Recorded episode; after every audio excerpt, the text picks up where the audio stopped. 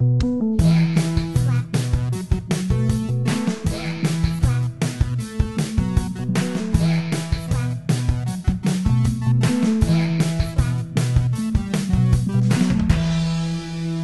to Whacker Slaps, where we look back into the annals of 2000s indie music to determine if an album or a band or an entire musical movement was actually good or just a product of the hype machine of that time. Like all great podcasts, this is a direct spin off of a very unhinged group text that we've had going on for years that simply refuses to die. All right, let's meet the Peter and Bjorn to my John.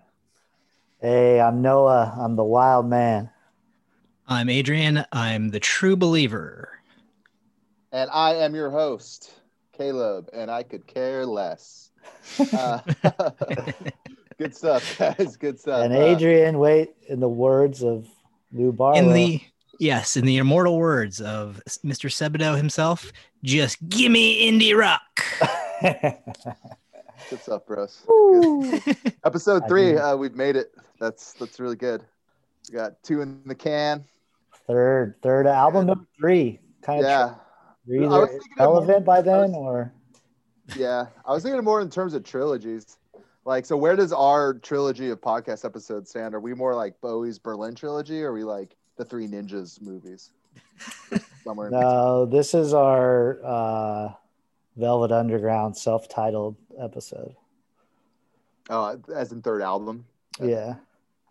See, I think this is part of our tetralogy. I think we're setting up a uh, a universe, and uh, I'm really excited to see where it goes. That's good. That's good. Let's So, hope uh, JJ doesn't get his fucking hands on this trilogy. Yeah, I uh, I already like wrote out a little contract and shit. I get to sell rights to this podcast for any sort of other discipline, whether it be movies, TV, whatever. Well, Oh, we did sign that. our power of attorney over to you for some reason. Yeah, yeah. We'll talk off mic. Off- You Axl Rosed us somehow. Yep. Yeah. Good luck trying to get your Chinese democracy off the ground. uh Caleb, do you want me to do my little spiel or Yeah, yeah. You know, um, before you know we get started and we uh, go into what we're reviewing this week, yeah, why don't you just give us a little bit of a um, a little bit of a rundown the concept of our little show here. So basically, just because this we're still in the early go here, just to give you an idea, we're using pitchforkmedia.com as a jumping off point, and we kind of reference what they hyped at the time in the uh, 2000s. Uh, and today we're doing the 2003 album, The Rapture Echoes. Echoes. Not to be confused with the Pink Floyd Greatest Hits that also came out this year, I believe, or I And got, you or I got for Christmas that year. and you took my bit. I was gonna do the sorry guys. I listened to uh, Pink Floyd Echoes Greatest Hits. Oh shit! Stepped on the bit. That's the first My- time it's happened, though. My slapper of that album is "See Emily Play." Yeah, dude, it's a good- Good call. I like their early shit. Yes, disc one, right? There's two. Yeah. two- Yeah. It's two discs. They lost me at Division Bell. yeah, that Yeah, poster. people. Uh, people Remember hype that poster? That thing was everywhere. The That Division does Bell. I don't think you're legally allowed to live in a dorm unless you had one of uh, that or uh, Wish You Were Here, right? Yeah, wish the you were Division here. Bell has like the weird like Easter Island looking. Yeah. Yeah, it's probably cultural appropriation of some kind. yeah, definitely. Um, yeah. So as Noah introduced the album that we're doing, the Rapture uh, Echoes, 2003. Um, so I'm going to turn it over to our in-house producer and historian Adrian to give some more deets on the uh, on this album. All right. Well, um, Take it away, Professor. Let's uh yeah, let's dive into some history here. So let's go over the Pitchfork review first. They gave it a score of 9.0, which, you know, pretty good. Uh, it did get a best new music. This was in the early days of the best new music. Uh, 2003, I think it started about mid 2003.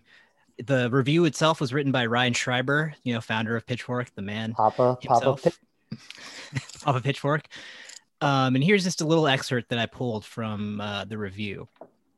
Bands like The Rapture have sent their message. The rock show was not meant to be a collegiate study. We have all stopped caring what snotty academics find acceptable because now there is a real, true, palpable fun, and it is the greatest liberation. You people at shows who don't dance, who don't know a good time, who can't have fun, who sneer and scoff at the supposed inferior, it's you this music strikes a blow against. We hope you die bored. Whoa. Pretty, you know, Yeah. fighting words there. I, re- I read it. This is the first time I actually went back and read one of the reviews for the albums we're doing. Yeah, it was like really angry. He like talked shit about pavement in it. yeah. It's like he he's like coming. shit about like yeah. He's like coming for the indie guys. He's like, yes. yeah, fucking hands in your pocket. You don't you don't even fucking dance. and again, we have this, Dancing especially in. Especially in the early days of these pitchfork reviews when they were really starting to catch steam we have that planting the pitchfork in the ground thing where he's it almost sounds like he's attacking like the rock critics like gen x rock critics where it's like guys just lighten up at these shows just fucking dance like you can you can make friends with the bands now type of thing almost Yeah. um, So what uh what about what's the background on this album? Where where did it kind of where did it come from? So th- this is an interesting one because the band itself um well let, us start with where it was recorded. It was recorded at, in 2003 at plantain recording house in manhattan uh, which i believe was the in-house uh, studio for the producers the dfa james murphy and tim goldsworthy you know pretty famous in their own right at this point. They were all just starting off. Uh, and it was co- co-produced with the band themselves uh, it was actually released on DFA Records uh, and Universal Music on September 8th, 2003. Uh, it was their debut full length. But it's interesting because these guys were originally a part of the indie rock and sort of punk rock scene in San Diego, uh, which, if you know any of those bands from the late 90s from San Diego, there's a lot of hardcore bands and stuff that are just really abrasive and loud and obnoxious. Terrible. And there's, Brokens and yeah, totally. So Yeah. th- they were part of that scene. where are the Um, blood brothers from They're from Seattle. Yeah. Okay. So actually, coast. it's a nice uh it's a nice segue because after after uh, kind of busting out of the San Diego scene, they moved to Seattle, signed with Sub Pop, uh, which is an interesting fit. Although at the time, I think Sub Pop was kind of going through a little bit of a renaissance and trying to get different acts on there. Yeah. But um, after a little brief stint in San Francisco, they moved to New York, and that's where they met the dudes from the DFA, Tim and James Murphy, Papa Murphy. Pop, Papa Murphy. Yes. Um, he's my first employer. and so and then it was also in new york where they they found their bassist and th- the lineup kind of solidified after being a little bit uh, nebulous before this originally the the the dfa dudes they had to convince the band to kind of go into this more dance oriented direction because before this they were a lot noisier a lot more abrasive a lot closer to kind of the post-punk stuff than sort of the dance punk stuff that would you know emerge later their first release with the DFA was actually House of Jealous Lovers, the the single, which arrived a whole year before this album. So, Was that a It- was that a cuss single? Uh, I, I, you know, I don't know. I, I'm sure it was a white label because those guys are, you know, Mm. do it up all correct. But, uh, It was a white tape, I believe. but yeah, so then, uh, so they released the that single. It kind of blew up. It was sort of a little bit of a hit in sort of in the indie rock circles, and it was it built buzz around the band. But um, even though this record was kind of in the can for a little while, it wasn't released until September. And uh, but once it was released, it got huge critical acclaim. Pitchfork gave it this great review, and then eventually it would give uh, Pitchfork would give it album of the year for 2003. Woo! I pulled a little excerpt from um, from the the Pitchfork blurb, uh, and he says uh, it, which was actually by Schreiber again, and he says when this era enjoys its renaissance in 15 years, we will remember this album. Nothing says 2003 more. Clock so is pretty ticking on that one. Calling well, it. AJ, I that's think like we missed the 15 year window. yeah. Well, that's like speaking of things that kind of aged out. I like, you know, we always have like the segment, "What was their deal?" And I think that you you more than covered that. So I guess like the deal that I want to talk about was dance punk as a Oh, craze yeah. or Yeah. tag or whatever. Oh, yeah. Um, I mean, Yeah. there's shit that's been called dance punk since like the late '70s with like you know, liquid, Yeah. liquid. I mean, punk was always stuff. dance. People Dancey, always yeah. danced So at punk shows. it's an it's Mhm. inherently a stupid term, but I mean, we can't pretend that there wasn't like an outcropping of bands, you know, from Yeah. this era. Um, that I don't think the sound or the craze really made it to 2018. Sorry, Shribes, but yeah, it's like you know, what do you guys remember of that as a as a just as a trend, as like a kind of a- yeah. So I underground music or even I feel like it even got above ground. You know, I think there are some Yeah, for sure. bands. Some of those bands did blow up pretty big.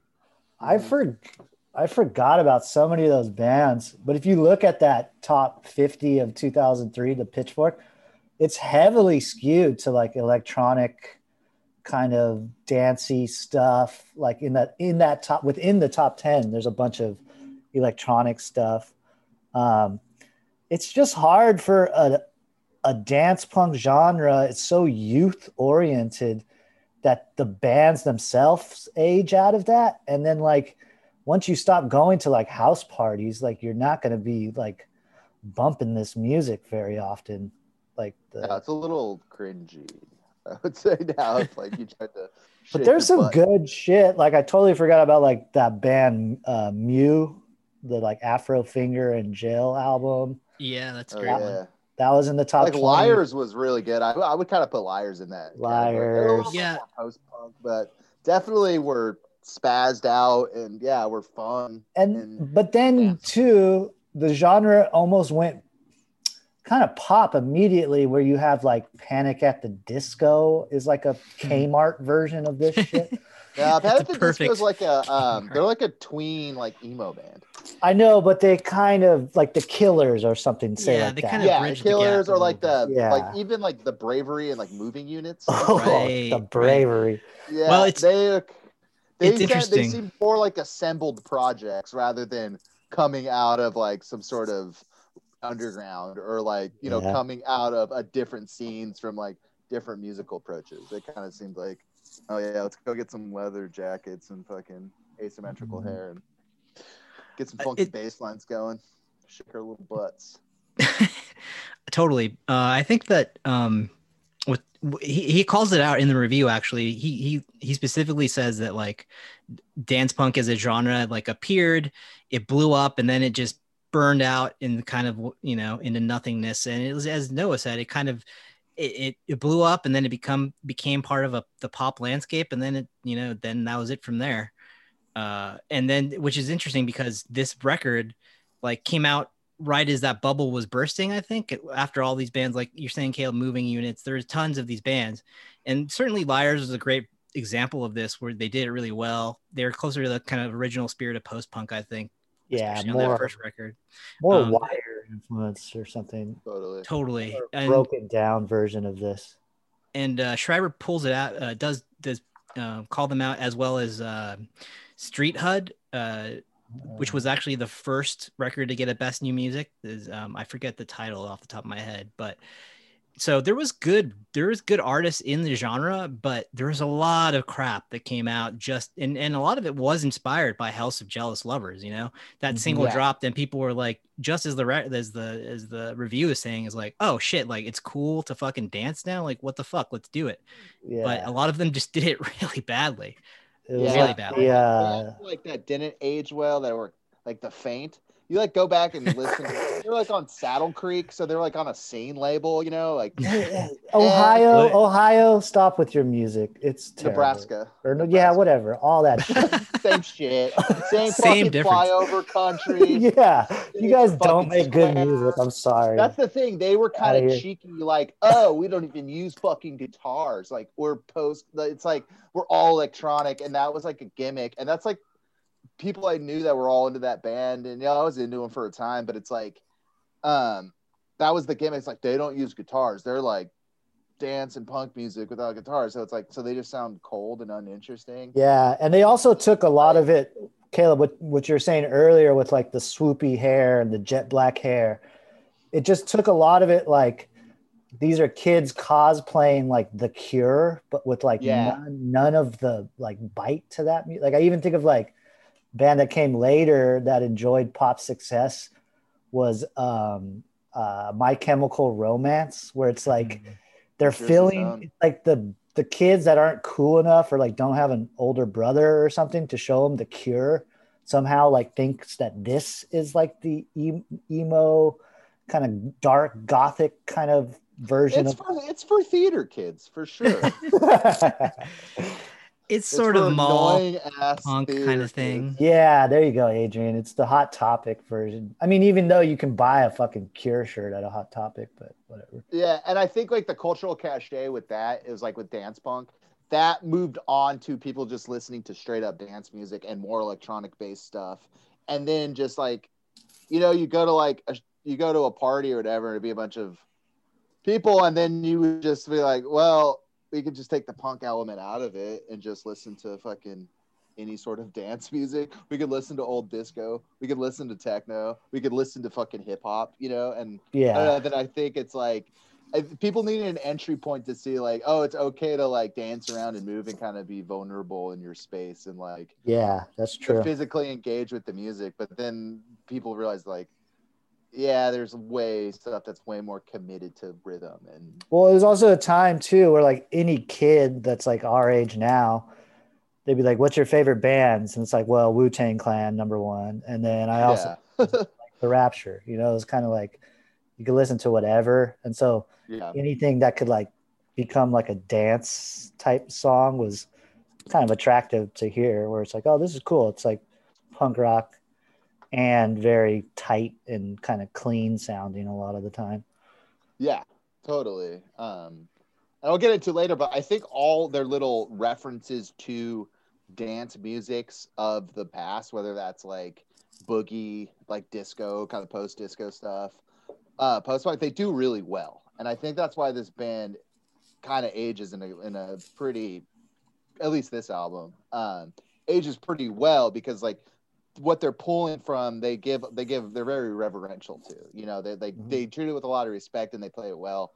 And it's interesting, you know, it's not cheeky or ironic or whatever. Um, but you know, Yeah, it's very. I have it in my notes. It it very much, and this is kind of the DFA thing where it very much straddles the line of uh, imitation and like innovation. yeah, It's kind of like the what do they say? Amateurs borrow, professionals steal. You know, it's kind of like if you're gonna do it, just do it. Don't try to like pass it off as some original thought. It's like no, we're directly taking this Gang of Four uh, guitar riff and we're barely changing it at all.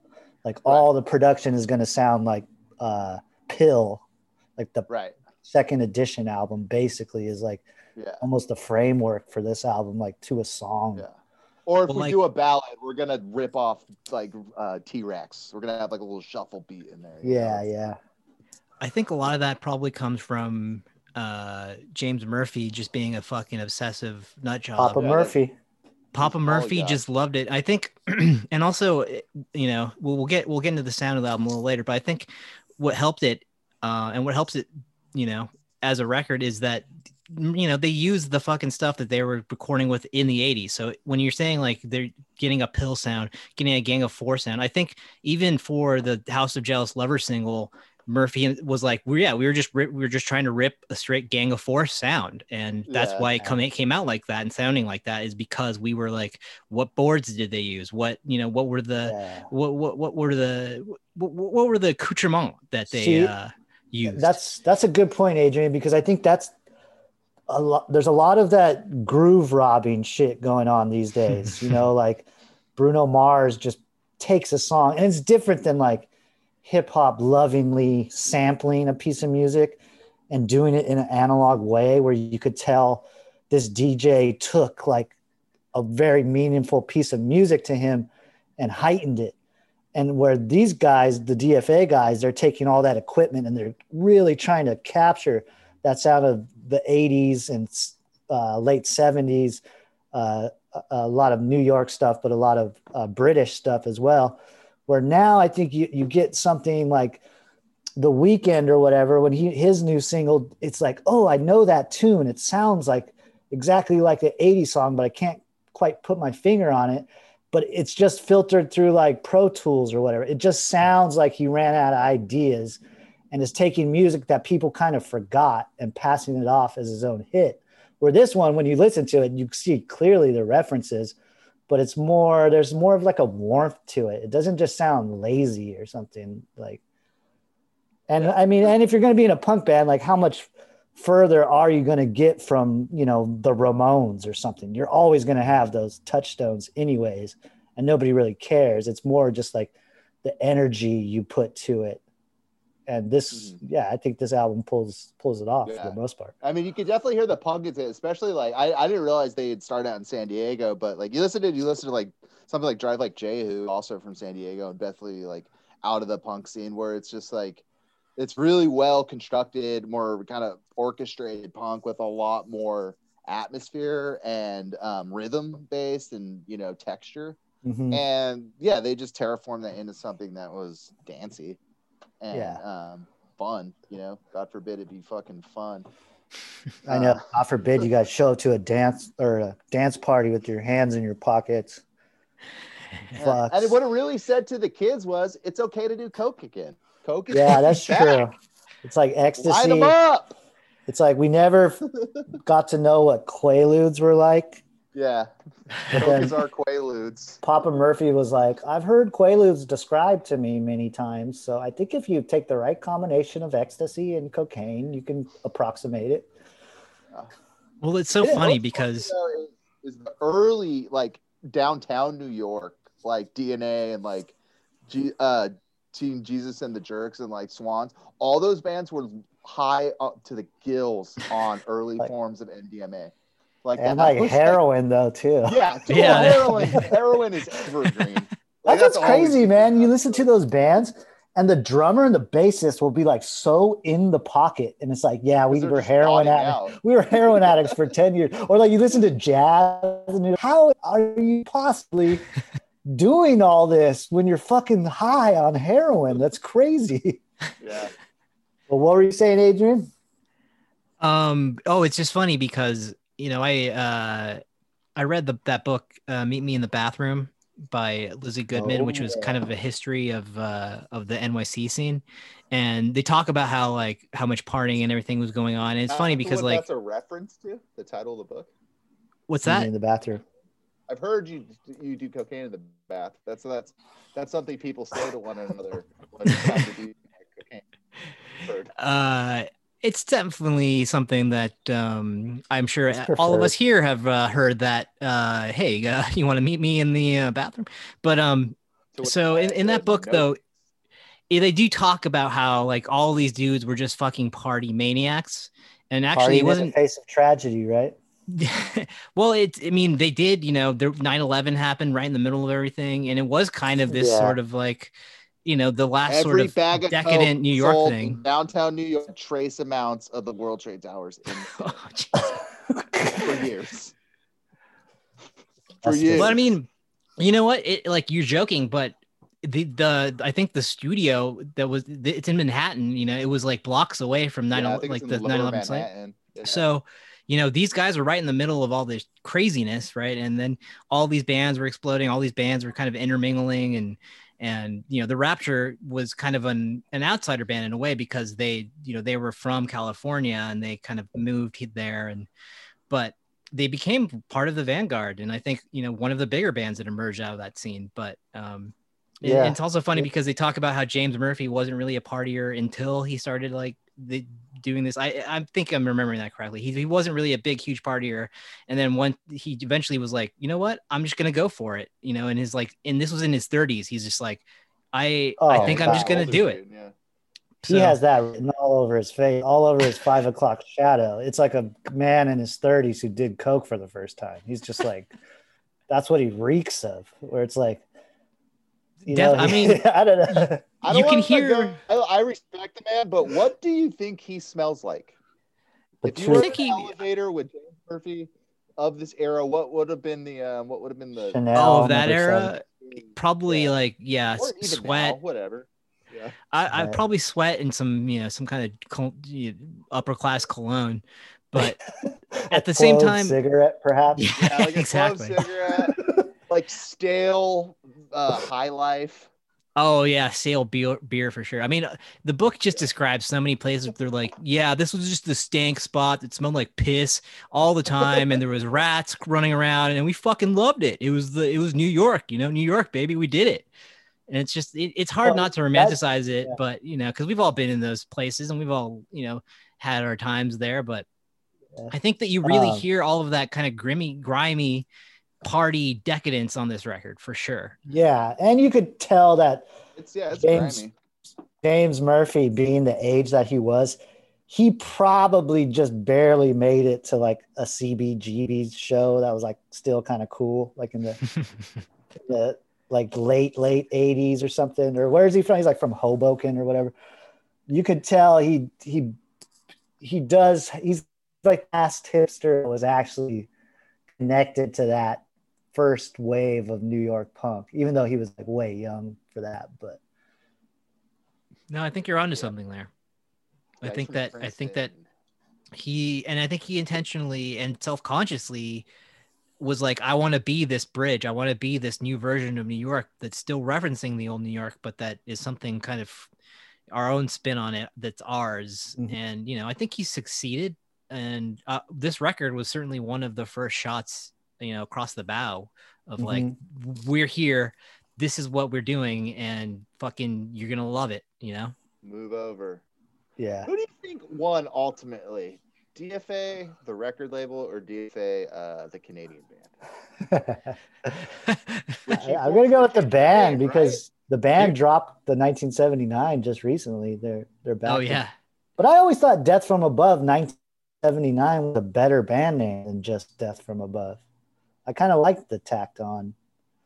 it adds color and i really love that band too. We will, i'm sure we'll get to it at some point uh that, Oh rec- yeah, that record. Oh yeah. we could uh you know let's you know we talked about what this band's deal was what this deal was but what's your deal? Or how do you deal with this band? What is your personal experiences personal histories? Adrian give us your thoughts. So this record came out when we were in high school when we were juniors i believe. Like i picked up the record i think later maybe in 2004 uh, and it certainly became a soundtrack for senior year for me. I remember specifically one time you know my house was always because it was close proximity to our high school because my mom worked a long hours there was just which constantly what slaps uh studio self is the list yeah i'm, re- I'm currently recording. Recorded out of the but um so it, it was definitely a spot where people would congregate and a lot of different people you know we we were up to a lot of no good in high school and certainly that was part of it. That was part of uh, our scene and i remember this we were one kind day having that our own downtown new york experience. We were just kind of cultivating uh, cultivating experiences and you know just like living out loud. Yeah, you know, with the with the good enough record collection and the right amount of weed and beer and cocaine, you can you can fool You can yourself into thinking that you're living the life in like Manhattan. But there's We a- s- we certainly approximated it. I'll get i'll give us that. That we But, did um, go the old college try. The old college the old community college try Like, I'm like fucking, I'm not that far away from Lou Reed. He fucking snorts meth from time to time. oh yeah oh yeah um but anyways uh, kids, so kids, don't snort meth. If you're gonna do it, No. smoke please please do it properly. Yeah. um but anyways so i remember this one day day we were all getting stoned it was me and like three or four of these these dudes and they're you know kind of more jockey dudes you know great great guys you know great to hang out with great to smoke weed with funny and shit and we play poker and and just fuck around but on this day for whatever reason they asked me specifically like what are you listening to? Because you know uh, when we would hang out it would all be hip hop. Adrian, who are your guys? yes li- like they did. They were like they wanted to know. They're like what do you listen what do you listen to man? Like what do you want to listen to? So i put on i you know this is back in the day of cds so i i put on a, like i forget i think it, i put on the fiery furnaces which was an odd choice and that i'm sure none of them were like into that at all because i don't know if you've heard the fiery furnaces uh, yeah. that record I might not be recently into that at all anymore. yeah No. But- Speaking of Uh, show tunes, that album is a lot. and then um then I played them a little metal, a little um Black Dahlia Murder, uh, Oh, which yeah. I was super into at the time. Which we Shout out, dude. Yikes. and then uh and then I played this record, right? This this one. And and actually they they all kind of really dug it. And I was I wasn't shocked, but I was also like, wow, I didn't expect this is the one to, to hit. But at the same time, you know, if you're coming from our hip hop R and B world, like this is not necessarily that far away in terms of texture and sound. Yeah, you know, it, yeah. it's certainly they're all pulling from the same kind of house and techno origins. But so the, I, I just remember it being like a rainy day.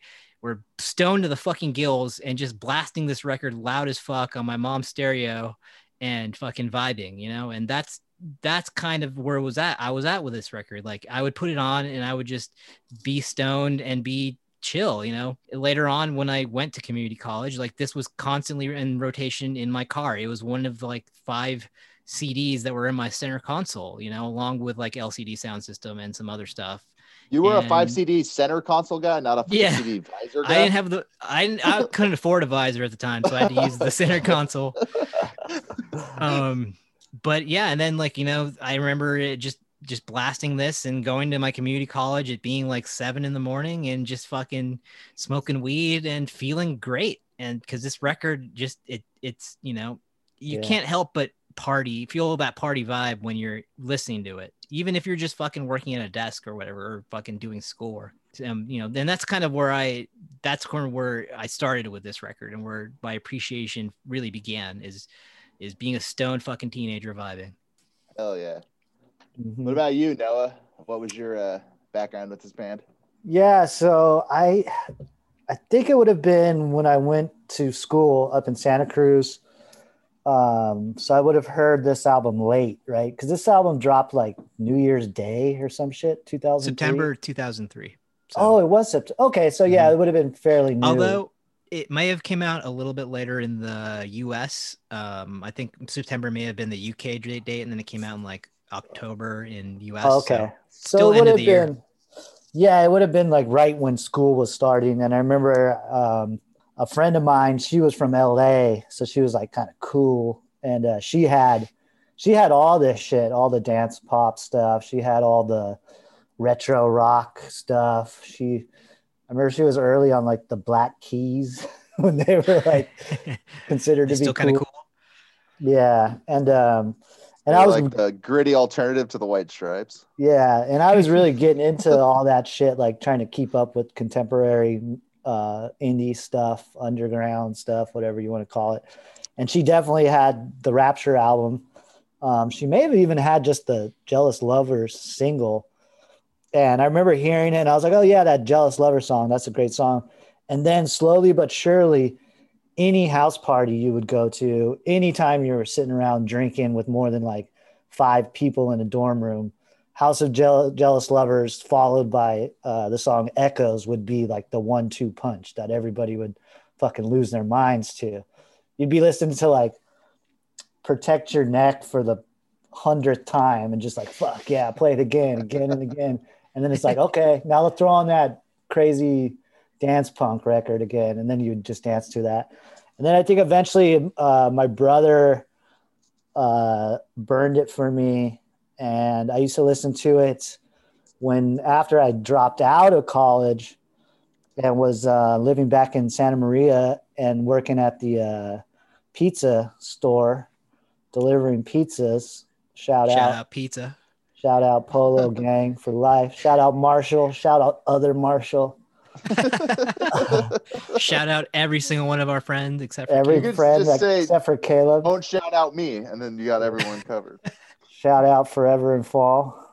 Uh, but uh, so it's 680 coming soon. so yeah, this was definitely an album on pizza delivery drives. I'd be listening. To, I was either listening to a Dodger game or this album or a Shout couple. out Dodgers world champions shout out Dodger. Shout out Vin Scully. Rest in peace. Oh wait, no, soon. we'll miss you. Uh, it's like I survived COVID. you can't kill what's immortal. Uh, but um, anyways, yeah. So it was an album that was like driving in my car, kind of like fuck yeah, I need to get up, finish this shift, and uh, definitely listen to it a lot. But then I kind of just kind of like a lot of these albums of the time, it just sort of faded into the background. and it's like it's weird. Part of me, it's just like I didn't feel I ever had like a a situation to like revisit this album because it's not like I go to a lot of like parties, you know, that you're dancing at. I mean, I love to still love to dance, but I'm usually putting on like older music if I want to do that. Yeah. Uh, it's funny. I told I was talking to uh, Kiki about it. This little wifey's corner, and uh, she Where wifeys belong. She had never Yeah, heard of the Rapture. I mean, she's like two years older than me, but it was like, wow, like you never even heard House of Jealous Lovers. But um, anyway, she she said this album gave her like anxiety at first, but then she kind of came around to it. and I was saying, I was like, it's funny, and I was kind of dancing a little bit to it, messing around. But I was like, man, you know, you're old when the Rapture is no longer like dance party music; it's like cleaning the house music. and I was thinking, I was like, this that would be when I would be listening to it, like on a Saturday morning, doing the dishes, you know, high dusting, like cleaning the bathroom, shit like that, you know. But uh yeah. Caleb? Yeah, um honestly like I know of this band, I know of this album really well. Um I don't know where they came from in my life though or like so I mean somewhere probably it might have been like yeah, that handful of bands that you came back to Santa Cruz into, you know, like Yeah. like fiery furnaces around there. Our like older brother was pretty into it too. yeah. Zachary was pretty into it. Um, but yeah, I think it was like from those that collection of bands that all kind of run together now. Um, but I remember liking it, you know, um, and yeah, it having like a cool kind of groove, but like had like a dark quality, and that's something I responded to. Um, you know, it was kind of in my nascent like kind of getting out of hardcore and metal, so more into or like hardcore and punk, uh, more just like hardcore punk. Hardcore punk. hard, hardcore punk. Getting out of hardcore punk, uh, the shit that passed for that in that era. But um, yeah, and then being like exploring bands like The Cure and um, yeah. The Cure Division. was and connecting to them based on that kind of along those lines. What I probably would have just called bass bands back in the day. I was like, yeah, those bands that would plays a lot of bass. The bass is really high in the mix. like Uh, dub, like yeah, reggae. no, but like punk, bass punk. yeah, I know what you're I know what you're talking about. I was High in the- bass back then. High in the mix bass. yeah, high in the mix bass bands. Um, thick. and then I thought they kind of more belonged to that lineage, and then um, probably got like Santa Maria Library shout out, like a Gang of Four CD from there. and Oh, they def- they had like every single gang of had four. a shitload of Wire as well. Yeah, It's Um, crazy. had- yeah, They had a great collection. Someone, some cool person must have just moved out of town and was like, "Fuck it, here's all my CDs." Yeah, or Yeah. died. tragically. And Uh, Probably this town, yeah, died for sure. or like they they spun out on meth and they thought they could sell their CDs to the library. They'd already given them to. They're like, how much money am I gonna get for this? They're like, sir, this is a fucking library. but it was like every Ah, cool. shit. it was like every cool hip hop record, every cool record, any record that had like you gotta, you ain't hip if you haven't heard this from like 1969 to like 2000 and to like 1999. They had like a Yeah. like a uh, 40 year span of like all these cool fucking. It had like it had the it had the Berlin trilogy. It had like the Velvet Underground box I, set. I got like a suffocation, like the death metal band. I got like shit from them. They had like and they had like KMFDM, like and like industrial like skinny puppy and all this industrial music. They They had, had a lot of skinny puppy. I Yeah. remember that for sure. They had- they had every Wu Tang spin-off album, even like the Cappadonna. yeah, they had like yeah, yeah, totally. Which are had, like, fucking Gambino great. They fucking slap, Killer but- Army, like all that shit. yeah. But anyways, Yeah, so it would have been in yeah, so they kind of fell into that. Um I remember liking it and but they weren't like one of my bands, you know, they weren't one of my guys, you know. Um but like yeah, I put on parties here and there. I think I tried to play it for the white boys up in Humboldt, but they weren't really having it. It didn't it wasn't Irie enough. Um it wasn't white boy reggae enough, but I was like, no, no, no, these guys are white guys making dance music. I thought I thought as long as it's cultural appropriation to a certain degree, you're into it, but too much No. angst. They're like, we're trying to get away from that. yeah, why you gotta be so angry? We just bro? recovered from Kurt. Now you're trying to. No, no, it was, up there it would Brad Nowell. Oh yeah. Yeah. Oh. Coming from Brad. Brad's been dead for Was 10 Brad Nowell years. angsty? I guess a little bit. He's stupid. Yeah, they is were dumb. angsty as a stoner from Long Beach can be, I think. Yeah. Um, I I think I think like Kurt Cobain's angsty, Shannon Hoon or whatever is mysterious, and Brad Nowell is just dumb. like, just dumb. Uh, that was his whole deal. Uh, shout out, there will never be a Sublime episode. Um, So, make punk rock. oh god, I'm having flashbacks. Uh, yeah. So that I mean, like I said, so they're kind of like blip on my radar musically, you know, um, in that in that that age where they came out. So um, yeah, we can move on from that. Uh, so what's everyone think of this now, having listened to it in the past week or so? Noah, what, we'll start with you. So I hadn't probably listened to this album in like 10 years or something. It was weird. Um, like I said, it was just not much like occasion to really listen to it. And I feel like the just the song, like you never go to like a bar or something. Nobody ever plays like House of Jealous Lovers anymore. I feel like it's kind of slept on. I think maybe because their their uh subsequent albums were such kind of met with kind of indifference. So it was like they felt like more of a flash in the pan band than they were. And I think if Pitchfork did that 2003 top 50 over again, it'd probably still be in the top 10, but it wouldn't be number one. Like I think it's so captured the moment. And um, but listening to it now, I thought it fucking slapped. I was like shocked of how much like fun I had listening to it. And it's weird because I I would think that like I'd listen to I still listen to a lot of uh PiL, a lot of uh Gang of Four, a lot of The Cure. And you know, I listen to a lot of the stuff they're referencing. So you'd think it would like go the other way where I'd be like, oh, you know what? I, I'll just listen to the Gang of Four. I don't really need to listen to this Mhm. uh, kind of like our last album, how or um, Clap Your Hands album, how it's sort of like, why do I need to listen to like the little kid version of Talking Heads when the Talking Heads are right here? But I, but I think the Rapture, this album, Echoes, actually has something to offer, and I think it was fucking killer. Like I was shocked at how much I like it. I listened to it a bunch, especially I was at work, like, and uh, listening to it on my headphones and stuff, like on my lunch break. I was just like fucking grooving on this thing all week long. So yeah, I really enjoyed it.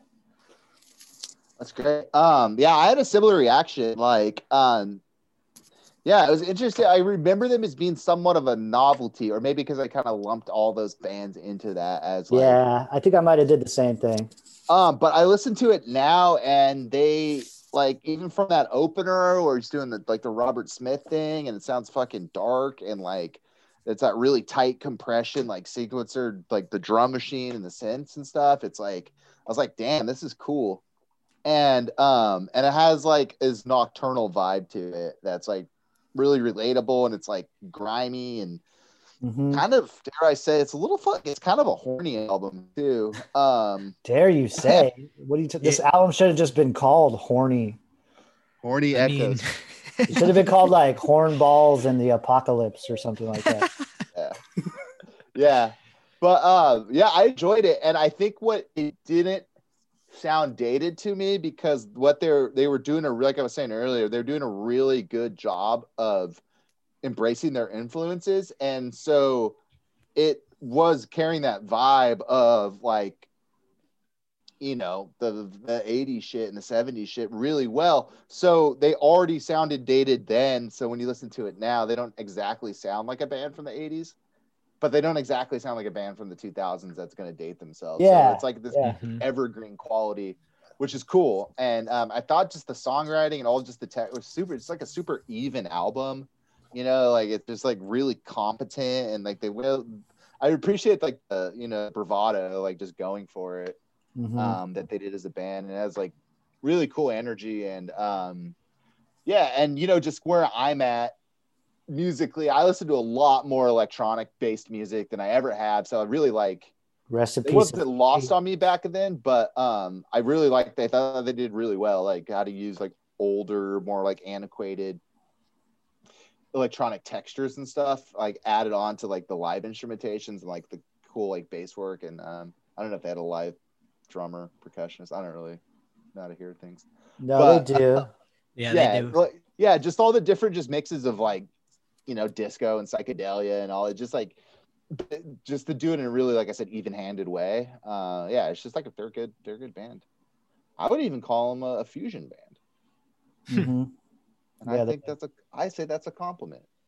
Yeah. They're like Korean tacos. Yeah. They're like, Roy, Yeah, they're like well- the Roy Choi of dance punk. oh boy. Interesting. Interesting. You Uh, think Roy Choi good hang or bad hang? Roy Choi. excellent hang. You think Excellent. so? Yeah, he's Probably in, my- fun. he's in Probably my- fun. He's He seems mild mannered, especially for a he chef. little- He's got some stories, you know. Yeah, that's Yeah. true. Yeah, he definitely. Shout out Roy Choi. Shout out Roy Choi. Give us a sponsorship. Uh, yeah. What about you, Adrian? What's your uh, reaction now? So this one's cool because I actually got into it before we even started talking about have doing the podcast. Uh, I read that that book as I mentioned, Meet Me in the bathroom. Say what? Um, right, like I, I did Listen something nuts for the pod. What? But um, so I after reading that book, like and and the- you know they play a, a significant part of it in part in it, and although they they're not as uh, covered as, as some of the other bands like Yeah Yeah Yeahs or LCD Sound System or whatever, but um, so that got me interested in listening to some of these older records, right? So uh, you know, I, I put on "Is This It?" I put on Interpol's first couple records, that Yeah Yeah Yeah's first EP, you know, which really was really a good slapper, and then this one, you know, I I got I returned to, and I was like, damn, this pulls up like a fucking like a like a fucking shit brick house, like it's fucking good. It's it's and and and it is so like like the the blurb from the album of the year thing i think it really does define this era even though it came out a little bit after the, that specific dance punk moment it was the definitive and is the definitive dance punk record and and it, so the By fact a that it hold- yeah easily by you know many know, man. miles There's- really Some of those moving units albums are fucking. they'll, they'll blow your fucking lid off. I like. I. What about that Q QAnon? The band QAnon. Oh, queuing on you. Oh, QAnon QAnon you. Yeah, Yeah, Q and Not U. a little Oh, paranoid boy. for my taste, but they're you know they're laying it down. Yeah, shout out Q and Not U. Um, Noah, speaking of wives, uh, Jen's still mad at you for not taking her up on the offer to go see, uh, um, to get you free tickets to see moving units in uh, in Isla Vista.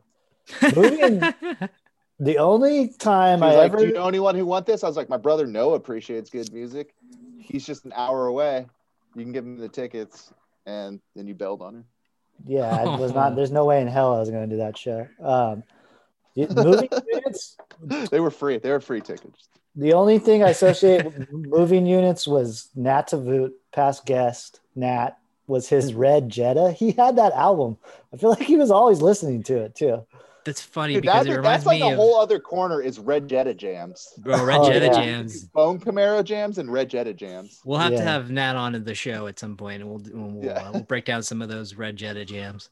But uh, you know, it's funny that we're talking about our friends because this, this moving units reminds me of Pat uh, Pat Hart, who uh, Yeah. also was super into this dance punk mo- Shout out. Pat Hart. Happy birthday. Oh, happy birthday! Shout out Pat Hart. Recording Um, this the day after his 35th birthday. Shout out to the sixth stroke. um so anyways um so yeah I, I was i was shocked how maybe not shocked but i was pleasantly pleasantly surprised that it held up as well as it did. And so i listened to it a couple times before we even started talking about the pod and then now listening to it again a bunch of times um and it, it's fucking great. Uh and i will it's it's great it's cool that you brought up work noah because i think this is a great work album surprisingly and Yeah. actually that's another little bit from schreiber's uh album of the year blurb that i pulled is uh, he has a little uh, snippet where he says this record was as devastating in the club as in your cubicle Cubicle. And I- yeah. I think that's Mm. fucking true because, um, you know, I, I think that if you did put this on at a ba- at a bar or something, people would still be into it. Um, but certainly it, it works just great as a headphones album where you're just kind of whatever you're doing. You know, for me, you know, I I work as graphic designer, and so any kind of music where I can kind of just put it on and vibe to and get into a flow is great. And this record does that in spades. You know, it's just it's it's so good in the background. It's so good. I mean, it, it gets you moving. It gets you feeling fired up. It's it's it just works. You know, Yeah. front to back. And so that's been kind of my experience now is kind of it, where before it was kind of being a stoned vibe, you know, vibing teenager. Now it's like a stoned working person and and putting this on and just being like, oh yeah, this this is great. This Do you do you remember Adrian working at the pizza parlor and it'd be kind of like a slow night and Pizza store. they always had like a few uh, yeah the pizza store they always had a few CDs right in that little CD Yeah. player. Do you Yeah. remember I would like kind of ironically like just like pick we need to pick the fucking energy up. Come on guys. and it would be like you were kind of acting like you're in like some like dumb like 90s teen movie where like people all work at the pizza store, dance around making pizza. I'd always put on uh uh smells like teen It's like- spirit. It's like, like, Mystic bam, Pizza, bam. but for a bunch yeah, or it's like it's like, come on, guys, we gotta make 50 pies in 20 Yeah. minutes. Let's do this and like crank it and like and then uh and I for a bunch we of would- drunks and stoners. yeah. and I- So we'd be pogoing around to uh smells like Teen Spirit. But I think um definitely House of Jealous Lovers was one of those songs where it's like, come on, Oh, let's yeah. pick the energy up. And we like throw that on and be like dancing, passing each other pizza boxes, just like making a game out of it. That seems like a place where somebody would play a lot of Immortal Technique on uh, CD. player. Sadly, the head chef, if you want to call him that, was such a diehard like Pantera and like butt metal. Yeah, garbage He liked that- a lot of. That's mostly I mean, he had some good got. stuff in there. Yeah, That's mostly he- what we got. we'd get a, occasionally get a Lamb of God or something that was that was passable, but um, I just remember that stack of fucking CDs, and it was like, yeah, it was like Headhunters, you know, Herbie Oh, yeah. Hancock, That was a and good then one some too. other randos, right? Yeah, because you just slap, you put that on, and sh- Was people there start any like, moving. Sage Francis? It seems like every pizza place has like a backpack. oh yeah, Like- yeah, oh yeah, we Like had a couple. Angel, Yeah. Angel, Angel for and, the, and the sure. funny backpack rap guys is they have Angel. Shout no- out Angel. I hope They have no um, they have no social quotient. Like they do not know that it's not a good idea to put on backpack. They're like, oh, dude, I'm gonna put this song on next. It bangs. And dude, it's like Caleb. Mortal Technique talking about 9/11. You're like, this is a bad hang. I don't know why you thought a- this was like a good call. Dude, Caleb, that is such a good point. Those guys, those backpack guys, because all those bands, I mean, whatever, more power to them. They're all all those hip hop groups that I think are trash, but they they're still, well, they were still touring. And like, I swear to God, being up here in Oakland, it would be like once a month, some guy would be like, "So, you got, you got your tickets? You got your tickets?" And it's like, "For what?" And it's like, "For the fucking freestyle, Freestyle fellowship." fellowship. They're playing. They're playing in they're playing in San Jose, bro. Are, aren't you going? It's like, why do you assume that I would fucking care about that shit? Like that's so that's so presumptive. I should fight your ass for that. It's like that time we got the text. Propaganda tonight, boys. or like uh, one homie, I, I won't shout him out, but he would text me this like, "Hey, bro, I got an extra ticket for like Andre Nickatina," and it's like, I've actually, it's like I've actually seen Andre Nickatina, not a bad show, but like, no, I'm not gonna drive to a different town to go Looks at you fucking. like see that. That's insane. yeah, Nickatina brings it, but if you're going like 20 minutes out of your way, like nah, Yeah. pass. Yeah, that was the other thing about Humboldt was um it was like white boy reggae, shitty pop punk, and then there was always like the underground capital U hip hop guys. Lyricists. I like lyricists. Yeah, I think like lyricists are just kind of like corny ass bass shit. It's like I like humorless. never, rap Yeah, it's like humor, humorless. like they gotta land super fucking hard on every fucking word, and it's just like uh, Hamilton. Now we got all these Hamilton. Yeah, it gave birth. It gave way to Hamilton. Yeah, but if anyone has tickets to Hamilton, holler at me. I'm looking. All right. Oh, Jen, speaking of Jen offering me tickets, I also passed down some Hamilton tickets that she got. hey, it's a good time. anyway, so let's when we come do. The, uh, let's take a let's take a little pause for the cause real quick, and then um, we're gonna go around and talk about our uh, our slappers. And Yeah, our we gotta hear. We gotta hear some of this shit, man. It's good. Yeah, keep talking it up. But you can't All right. you can't make a good build up like that and uh, not deliver. Deliver. And we're back. Um, before we get started, Adrian, I had a question for you. What what else was in that stack of CDs that you found at your at your mom's house today? Um, well, it's actually not just a stack. It's, it's all of my CDs. She literally kept them all out. Um, oh shit! so right now I'm looking at a bunch of other stuff. gems popped out of that. Right now I'm looking at a bunch of stuff that we're You certainly still- probably going to cover. Return to Cookie Mountain, uh, J Dilla Donuts, Oh, which was huge for me. That was that's in Oh, constant rotation yeah. no matter Oh, where. Yeah. Uh, Uh, I don't think we're Clan. qualified to talk about donuts. You still got the Um, with with the lights out with the lights out Nirvana box set. Yeah, that's uh that's that's right up there straddling my uh soul story three disc uh time life compilation with a bunch now, of like Adrian, let me ask you, this. yeah. as a young chap, you know, CDs were not cheap. When was it a matter of minutes or hours before you after you purchased that box set where you're like, did I just get ripped off? Should I have not bought this? Already That was that was a owned all of gift. So it Oh, worked okay. out. But uh I probably would have bought it you know what I'm anyways. For a box That set, like, frankly, it's cheap, dude. That box set's like 50 bucks compared to like 200 for like a Rolling Stones or whatever the fuck, you know. Well, and It it's just you were so right around the corner from like never having to buy a CD again. It's just kind of funny to like. What were those ones you would get at Best Buy? And It was like they had like it was always like a white cover, and they were all the same brand. It was like twenty or something. It was like What was Uh, it? Burn CDs? no, they were just like this. Best Buy had like every fucking band. It'd be like Doctor Hook, fucking Jethro Tull. And it was like every rock band. It was like, it was Oh. like a greatest hit. Like the classic masters kind of thing, right? Like kind of I think it was called like um, classics or something. Oh. Masters. Yeah. Yeah, classics. Yeah. I bought some of those. Yeah, because those Good are like eight bucks versus like the twelve bucks, right? So that was kind of their deal, and it was like twelve of the hits. Yeah, yeah. I They actually, were shorter.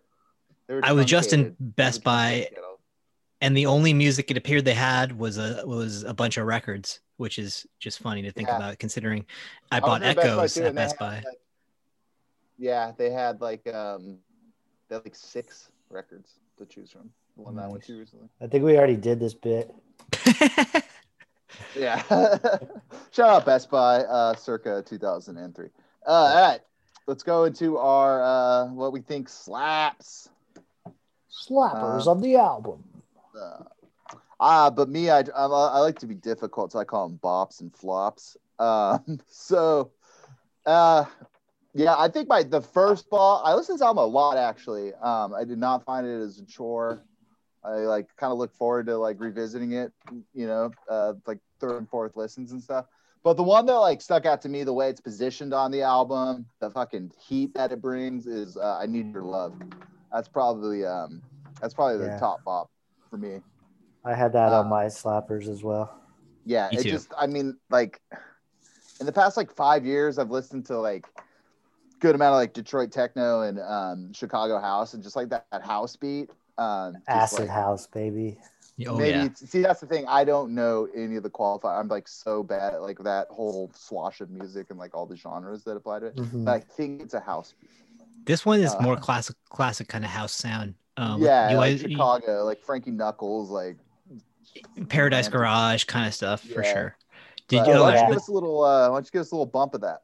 yeah, here's a little snippet from "I Need Your Love." Meet me in the bathroom. I got something for you. It's called Whoa, whoa.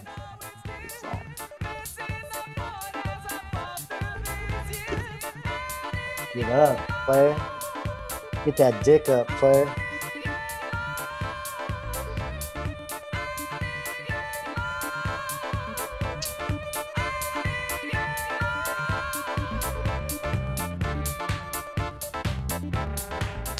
That's just a great intro right there. Bam. Then the Yeah. beat drops. Uh, all good. like the little instruments, all those little Casio presets or whatever they play like here and there. They With, use like, the car horns and shit. so It's fucking great. they All use the they drop. they use the horns so well on this album where it's like subtle, it's not too much. Totally. They they use it just for color and it's just so perfect. Yeah. Because when you when it comes in, and I think you're right, this song specifically has a nice um it's a nice balance of all of the sounds that were going on. So there's a lot of like little hand claps and you know, and Okay. especially I listened to this on good headphones and you hear all the little nuances. Uh, There's of- a car all of- horn. The car horn. Yeah. It, it feels like you're in traffic, like in Manhattan. I was listening to it driving, and um, Jen thought that somebody was honking the horn at us. Yeah. It was That's one of the um in uh certain hip hop records, the the siren oh, sound. sirens. Ah, Yeah. where Yeah. you get you it's like fuck Ice Cube, you gave me a goddamn heart attack. Talk about the sound of the police, man. Yeah. Yeah, yeah, that's song, that's song fucking rips. Yes. Um, and Yeah. I got Great- and my great other song. bop is because I'm like a you know I'm a TNA guy, so like, uh, and I mean titular and angular. So I'm gonna go with Echoes. The 2002 Pink Floyd greatest hits, right? Yes, the song Echoes, which is on Meddle, I believe. It's like Double disc. Is it on long or. Would that be on disc one or two? When did when was the dividing line? No, I, I'm talking about the album that it's on. Oh, okay. No, on but I'm Meddle? saying when did it I think that was the- a I think that was a disc one. Uh, is it is it just Syd Barrett and then post Syd Barrett? Is that how they you know No, honestly I could like the Division Bell. They go into the '90s stuff. yeah oh yeah they got into the late stuff. I could probably go five feet from here and find that record and tell you right now. Can I say something, what it is. guys? And don't bite my head off for this, but the song "Money," that song sucks. Hot take. Hot I take. mean, I, the fact like the fact they feel like they need to use the sample of a cash register.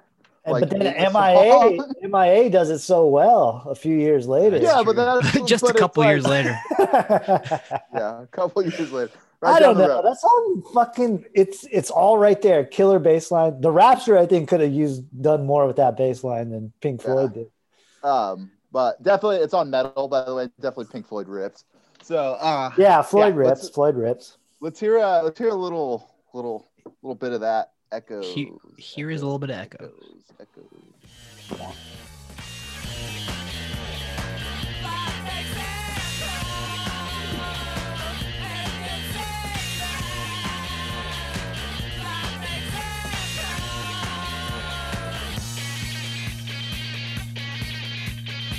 Gang of Four.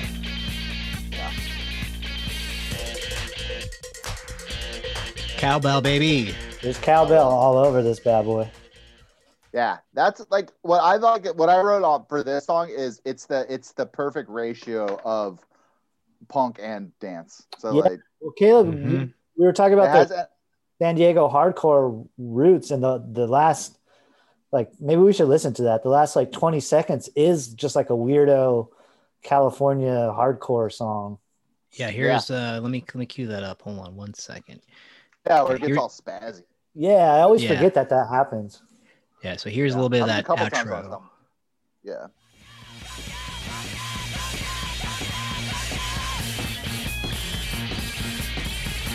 It's like Minutemen or something. Yeah.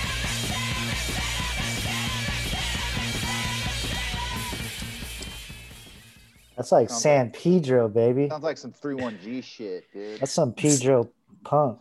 That's some real punk funk. Like fuck RHCP. That's that's the punk funk right there. Yeah, I, dude, I'm talking- I did on talking- that song, guys. I did. I did write in my notes. Jello Biafra alert. He's got a, a tat, a touch of the quivery Jello in his voice. You're like And it- a no, you're like a cobbler. Everywhere you go, you just see shoes. Uh, but that's that song too. The the sequencing of it, it totally takes from the song "Memories" by PiL. That like that. I could be wrong. I could be right. Like that. The way it's like the way the volume kind of goes in and out of the song. Mm-hmm. But, Just Oh, yeah, this dude. opportunity to just like shout out John Lydon, Johnny Rotten.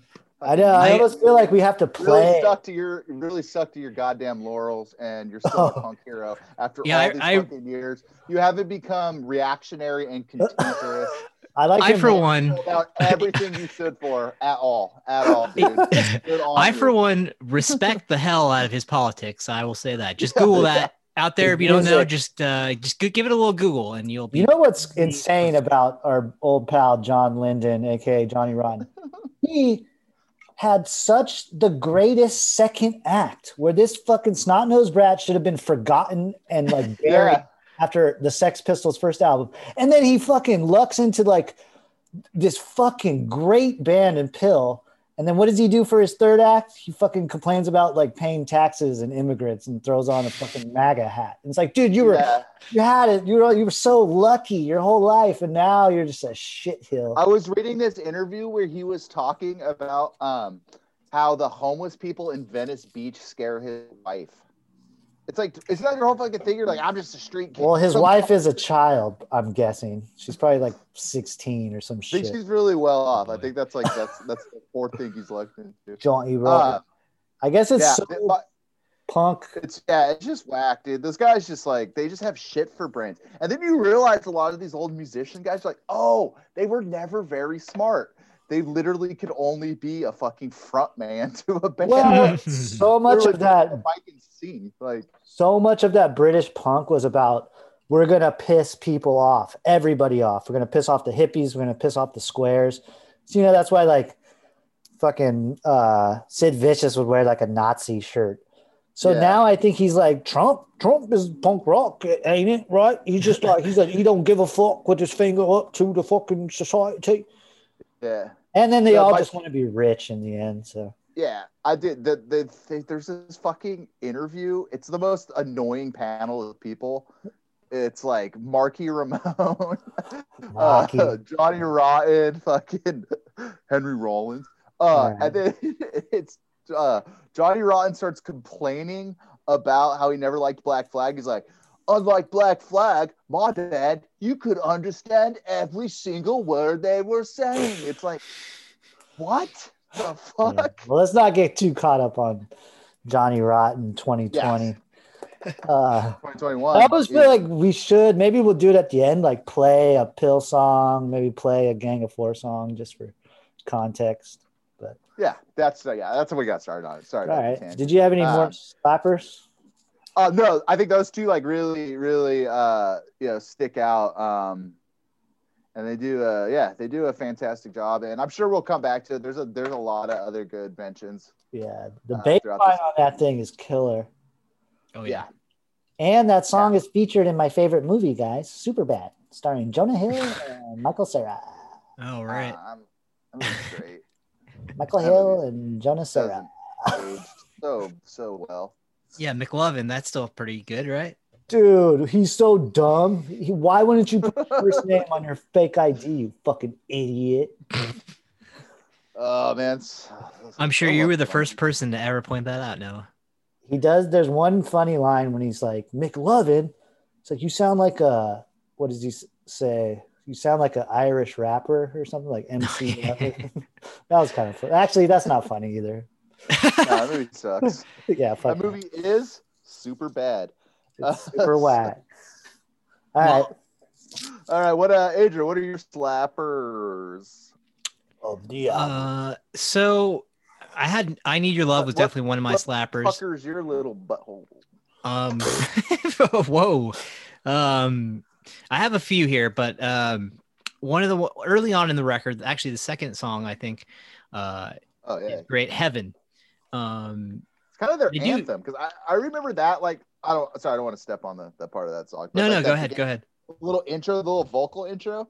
I remember like I put that on the car and I just started singing it like rote, just from like the other parts. Like oh yeah, they did like little like gang vocals kind of thing. in the Yeah. beginning. well, I would hope you know how to count to seven, Caleb. Yeah, here I'll, I'll play a little bit of this intro. It, it might be a little. It's gonna pop up. It might be a little drawing, so bear with me here. Here we go. Three, four, five, six, seven, I'm floating in a constant heaven. One, two, three, four, five, six, seven, I'm floating in a constant heaven.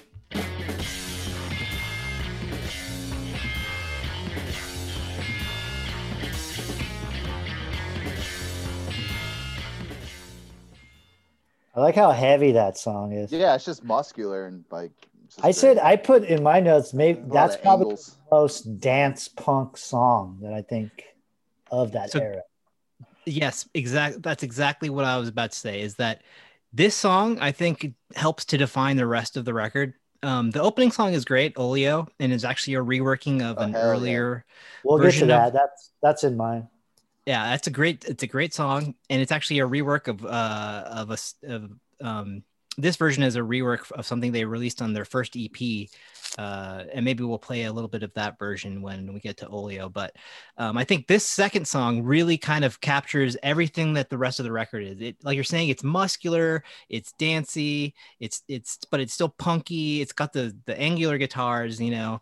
It's got the kind of um, sing along vocals that you just can't help but you know fucking belt out, you know Mm. and it just it really hits for me and and you know it's it's it's really great so i'll, I'll play a little bit of the middle here so you get a kind of a, a feel of uh of the, the main thrust of the song but it, it's it's a definite slapper for me Slap it, Robbie, yeah.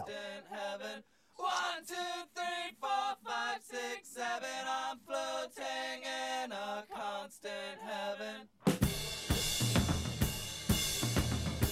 The beautiful people. The beautiful people. oh we can't talk about him right now he's uh Oh, cancel.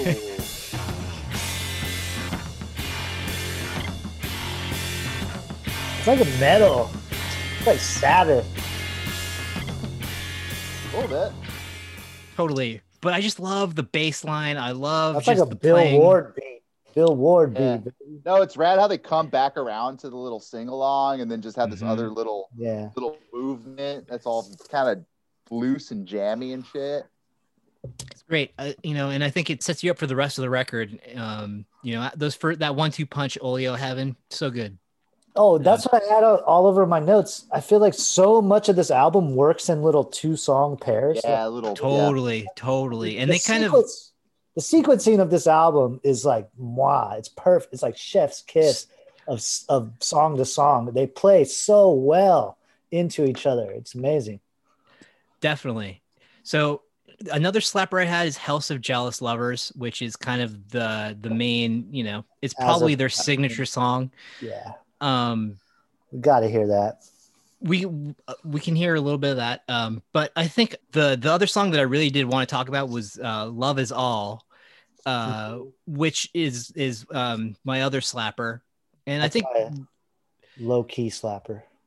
i think for me like uh, house of jealous lovers is great and i'm sure we'll we'll get to talk to that in a minute here but um love is all is just another song that really captures another aspect of this record because as much as this record is dance punk they do mix it up you know? There's all these other little songs you know Yeah, uh, where where it's kind of um, not pared back because it's still kind of in the same vibe, but it's just another. It, they they shift into another gear. Like they have colors to this. Like it's not just a one note thing. And I think that's the problem with a lot of the other dance punk bands is they only had one thing that they beat into the ground. it's And that was relentless. it. It's re- Yeah. relentless. Because Yeah, even And this- I'm, I'm gonna be all No. punchy and snarky, and then, then yeah, it's well, like, go ahead, Adrian. Where's It's not. It's not a personality. um but this so this record and it has because it has those songs and it has all of these different sort of you know things that they're trying out i think it that's why it stands out and stands the test of time is because they're like you know what? We're not just going to be this one note band. We are going to mm-hmm. have kind of a more ballady song or a more mm-hmm. downtrodden song to mix it up. And i think love is all is a good example of kind of another kind of it's still kind of high energy and and and you know kind of exuberant but just it's a different sound and and I- i'll play a little bit of it here I had before we hit it, I just in my notes I had this song sounds like Big Star on Ecstasy. It sounds yeah, like they ha- I mean, I don't have it as a bop. I have it as a flop, actually, because whatever. Oh, I don't. interesting But but Uh, as my notes, I did say there's a weird big star riff. In it sounds like that 70s show song, the on the Yeah. Song or whatever. oh yeah okay well let's um let's hear a Give us little, a bit little- of this here Gives a little bump. I dig and just having you around. Hanging out. And the cowbell too. It's like totally it's like something off Radio City.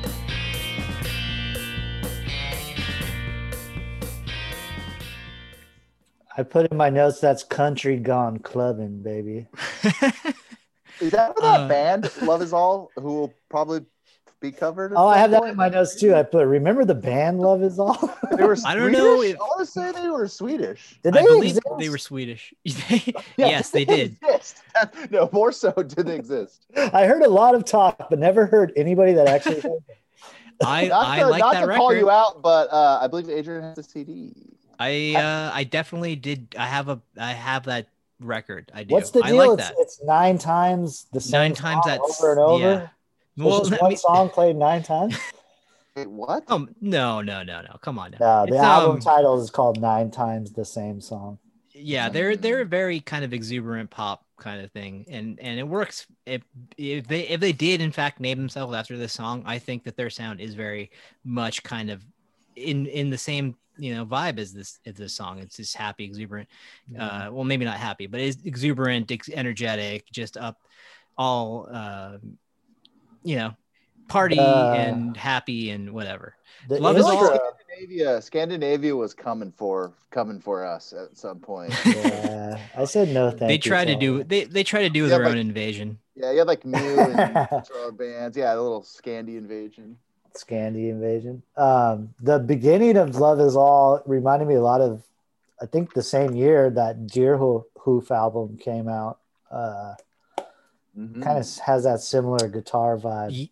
Definitely kind of the What's the- that album? The one with the Apple core on the cover? Apple O. Yes, Yeah, Apple. that one's great.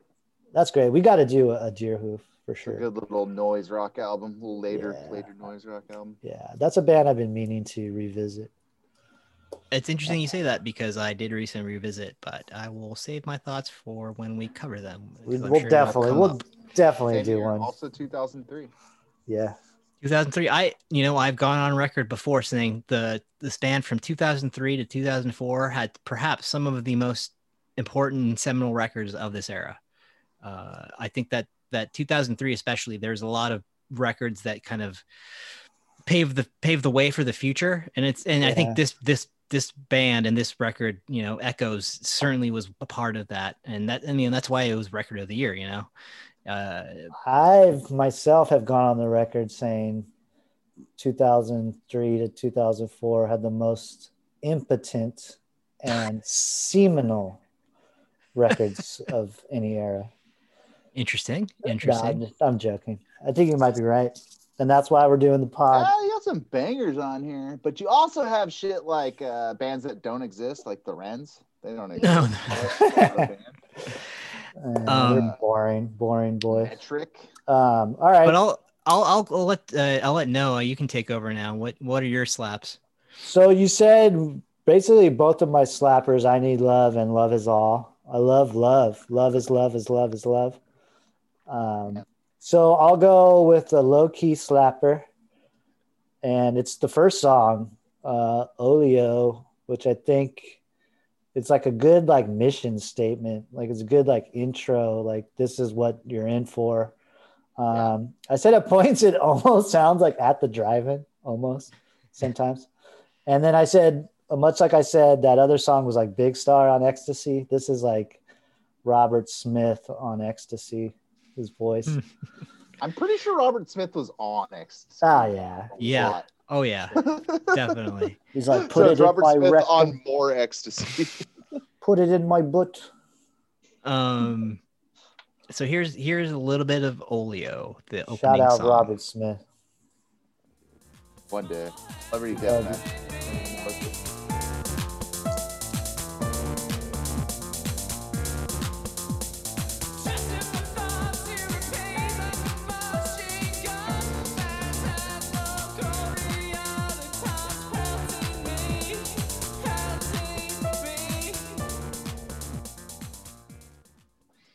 That's the song. That's, the song. I, that's the song I keep revisiting. And it's funny. I thought that the album would maybe sound a little more like that song. And I think if it was just that tone, it would get old really fast. Like a lot of times I love a lot of I'll like like techno and house music for like one song. Like I don't want to listen to like five of those in a row. Yeah, because it's not really album music. It's like you would Yeah. have Definitely single. It's definitely single unfo- based. And that but that would unfold for a whole side of a record. So it'd be like Yeah. 13 minutes.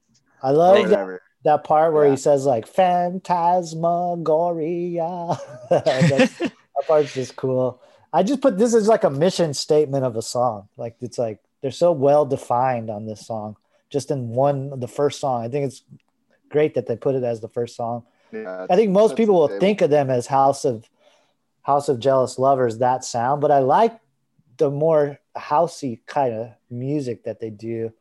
Um, i like that, I that little like yeah. morse that little morse code beat that they have.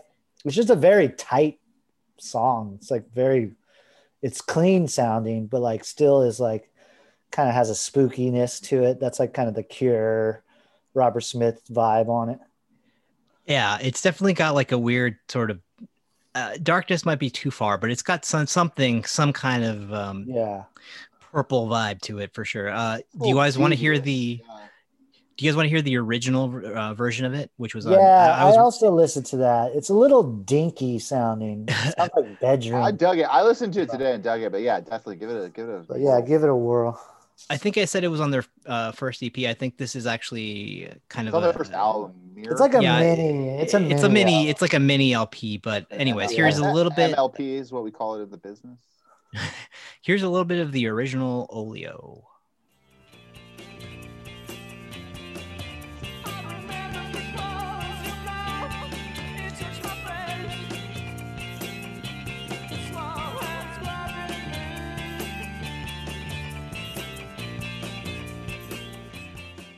you know what it sounds like it kind of sounds like fun machine A little bit. Shout uh, Fun out Fun Machine. Machine. Start off. of the band.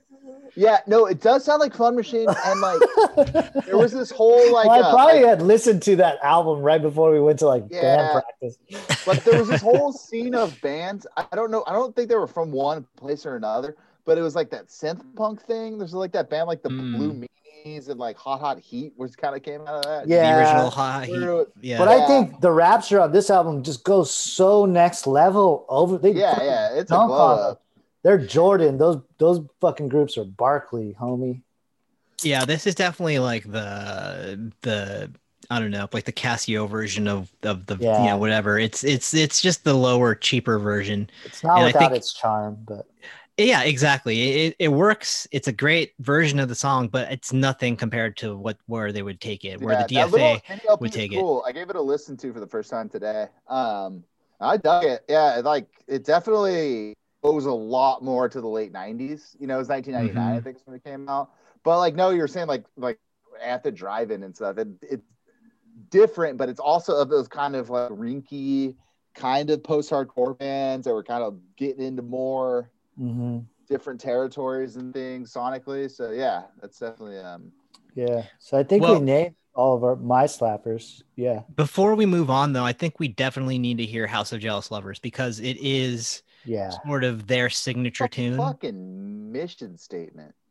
It really is. And you know, the version They on here have- a little bit shorter than the single version, which I think is comes out to like seven minutes. Yeah. Um, but it's still it is an all-time banger. Like I think uh, of the of the record, I think House of Jealous Lovers and I Need Your Love, those two will stand the test of time. You can put those on in 2050, in you know, in 2021, in 2003, and Oh. in every era, it will fucking bang. you Dude, know, I would not be surprised if like the Weeknd's next hit is like, what does that sound like? Oh, he's ripping off House of Jealous Lovers. you know, it's like I'm I'm surprised that this, like they were saying, in 15 years when it's having its revival, I think he just undershot it a little bit, like maybe 20 years. I think this is right to like kids getting into this shit and like, because it's Yeah, so I think I think Schreiber was just like three years off about his. Three think years off, Like yeah. your 18th anniversary of this album. yeah. oh, this album turned 18. It's an adult. sorry, I didn't mean to uh, woo. jump in there. Nah, but here we go. That was perfect timing.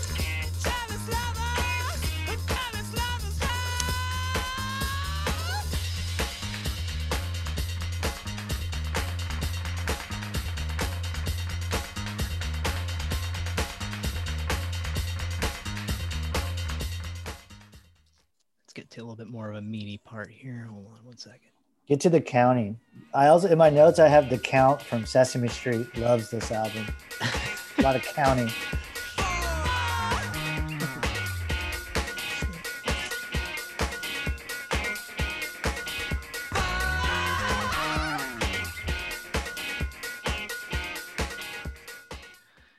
So I mean, that song has all of the elements. It has the cowbell. It has the textures, the '80s textures. It has the decadence. It has the partying. It has the darkness. It has all Even of has the like elements. a little runway, like fashion music vibe to it. Totally. Yeah, totally.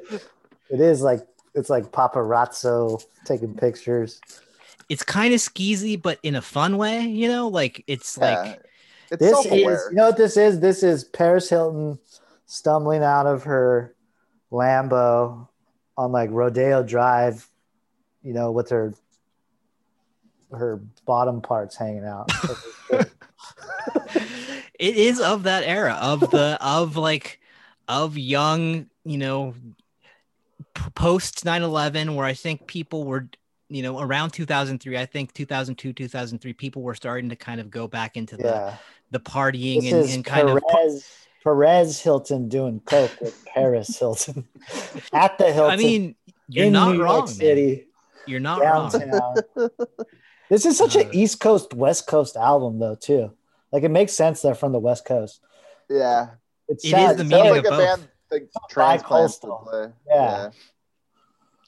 all right are you guys ready to move on to uh, our flops of the record Yeah, and I only have slight flops, I have to say. Yeah, even my flops, I'm the same boat. I kind of had to be a little nitpicky, but go ahead.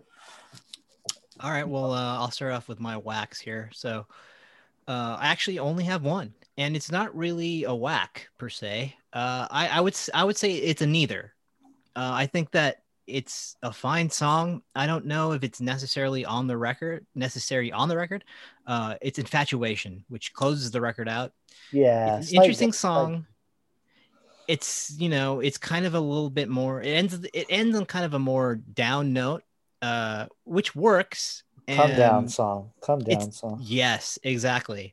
I like it, but I don't know if it's net. I don't know if I'll. I would miss it if they dropped it. I think if you ended it's it with good- "Love Is All" and Yeah. kind of this kind of exuberant sort of like send off, I think that it would still work. And I, I totally get why they put "Infatuation" on here. I I do like it, and I like the textures on the song. I think it It's has a cute- nice moody vibe. song for It's a good come down song, but you know, it's it answers the question. You get your two choices. It's like, do I just try to go to bed or do I call the guy? You know? and I Decision think they kinda- time. You're on the they, clock, like- baby. I think, yeah, I think they uh they just chugged another beer and tried to go to bed. You don't know what though? This song, it's kind of heavy. So I like the heaviness. Kiki was saying that it kind of sounded like the Radiohead song exit music for a film. Yeah. Yes, definitely same Uh, kind of vibe. But I said Uh, this album, this song, the last so- infatuation gave me like a teensy bit of like Led Zeppelin vibe. Like I feel like they're getting the lead out. Huh. Interesting. Um, well, let's let's hear a little bit of this. Hold on one second. It's like, hey lady, get behind me. It's like into the outdoor. oh, totally. yeah, you know what I'm saying?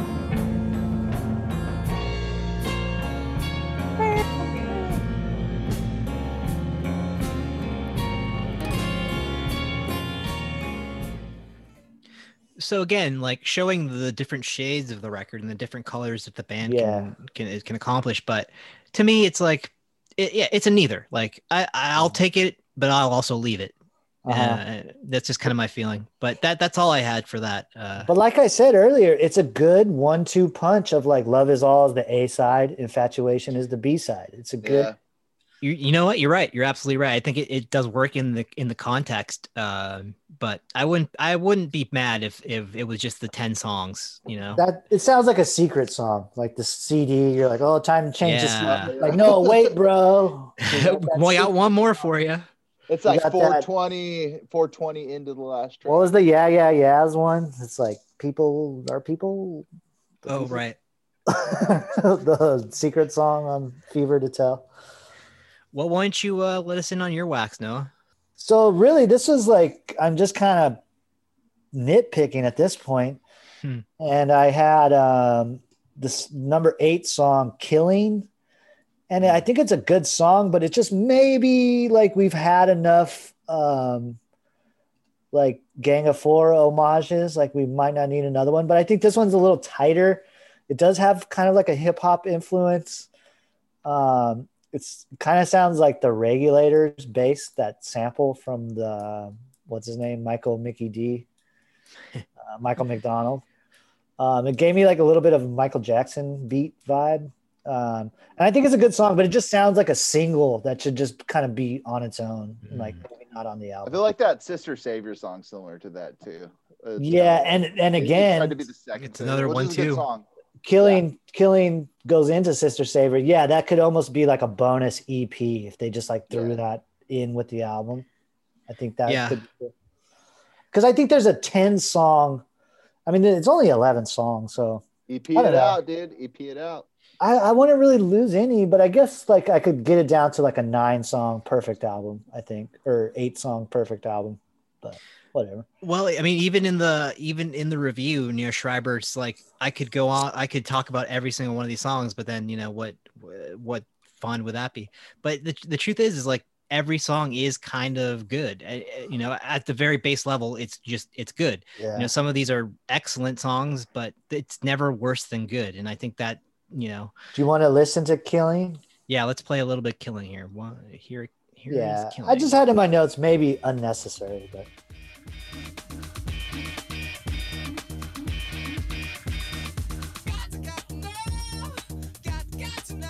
yeah it still slaps though I take it back. yeah, I That's mean, I like I'm definitely. surprised. Uh, like that sounds like um, like Pharrell would be on that song. Like got to got to know, got to I- doing his little like head weave dance that he used to always do. it's interesting you mentioned Pharrell because some of these songs definitely have uh, almost Neptune-ish kind of sparse. Spare, uh, it's Yeah, it's weird because there's space. I, I that's the right Yeah. word for it. There's space in these songs. There's yeah. air in these songs, whi- which and that is would that would be the post punk like Mhm. uh, New um, New England England shit, British shit, British shit. British shit. It's it's all British shit, ain't it? Yeah. Is that it for your uh, what you think doesn't Yeah, quite and again, I've said I'm picking, and I said infatuation, maybe slight dud, but that was a song that I, I found myself. It's funny. I found myself going back to the first song, Olio, and I did find myself going to the last two songs a lot Mm. when I was re-listening. Like if I was just like, I want to hear a Rapture song real quick, and I would put on oftentimes infatuation, and I would put on Olio a lot. So, so I don't know. I don't think there is and just hearing killing now i guess in the context of the album maybe make it a little shorter but i still think that's a good song like his vocals sound cool on that on that song it's catchy Yeah. Yeah. Um, Um, I would say for my flops, I was I'm not a big fan of Love Is All. It's like it sounds a little flat, and I, I maybe like I don't know. Like I said, I'm being like it's real marginal. What is a flop? Like nothing, everything kind of works, but um, yeah, just like that big star riff. It's I don't it seems a little out of place. Um, mhm. but overall, you know, it's it's fine. Uh, the one song though that I just I it's not bad, but it just doesn't work for me. It just kind of flops. Is the "Open Your Heart"? It's like track three. Um, it, it, it for a co- it seems a little unearned at that point in the album. It's kind of Mhm. like you have like these kind of dark bangers, and then you kind of get even more downtrodden, and then you have like this Radiohead ass song and um and to me i'm not a huge radiohead fan and i didn't understand why all these bands i mean radiohead was like the biggest alternative whatever you want to call it band at the time but i felt like all these bands always felt they had to be like in dialogue with radiohead and like i just think it's a little unnecessary caleb it's funny because we were saying how this album has pairs of songs that work so well together that's the only song that doesn't really pair up it's like the song three yeah so maybe that's maybe that's what kind of out It's on like an a- island it's an issue bit. of sequencing but yeah, Yeah. um like i said it's just kind of like it sounds the momentum of the album a little bit in it it's We should listen to it. jarring when you it. Yeah, it's we can give a almost the exact like little drum and bass line as that David Bowie song Five Years. The like Hmm. tripping through the market square, slowly dying, dying. And then I think LCD Soundsystem pretty much uses it again for um that New York, that New York, I love you, but you're bringing me down. That Kermit the Frog song that he sings. I'm really glad that oh. you said that because I think that this record is a lot of James Murphy trying shit out that he would later use for LCD. Yeah, He was already recording LCD stuff at this time, but I think that he was pulling out all of the tricks for this one. And, and it also has horns like that song does too. yeah, the kind of weird muted kind of down. Tr- yes. So here's Like- a little they're bit like of MIDI horns, right? Probably. uh, not quite, but almost. Yeah, almost Yeah, like they're, bent in that almost. way. Yeah, yeah. But um, here's a They little bit do straight up Your Heart. sample stuff on this record, don't they? They, I think they do. I, I don't know. It- it's so, it's so well, like it's so meshed into the other sounds that it, it's hard to tell what is like a kind of a sample versus what They they are like playing live. Doctor Doctor Dre'd it. they, Yeah, like- they interpolated it basically. But um, here's here's a little to open up your heart.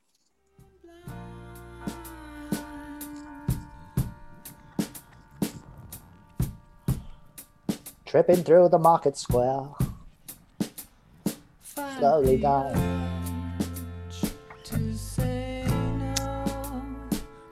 Glam vocals.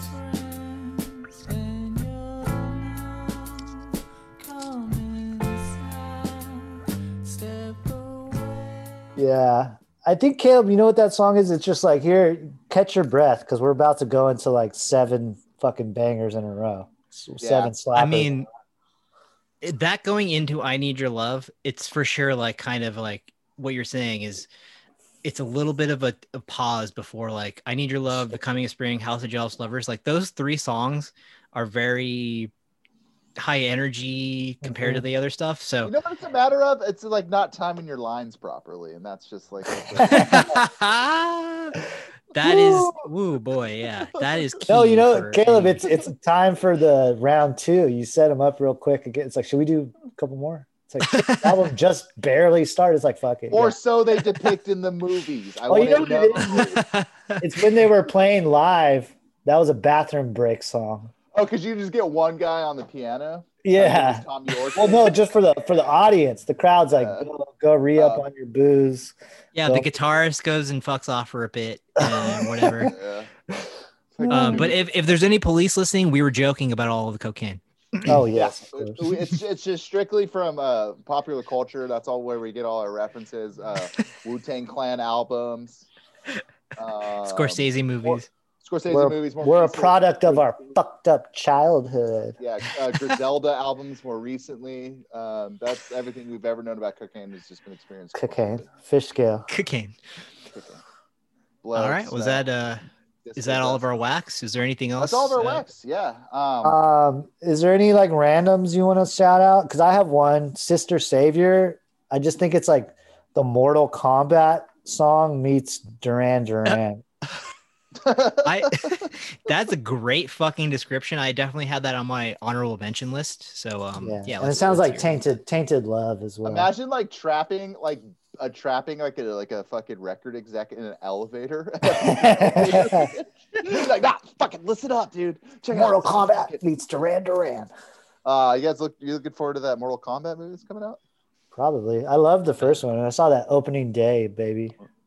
Yeah, I think I saw that around opening day too. Those movies are really heartless. They have They're like legit. no, They're they have like no emotion though. They're like No, the first the- one slaps.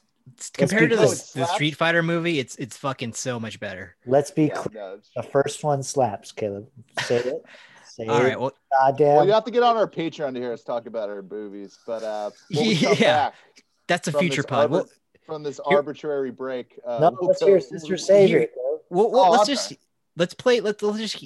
How about we play Sister Savior into the break Play here? it out. Let's, Oh yeah. there Here's- here's a little what it is. Sister Savior to take us to the break.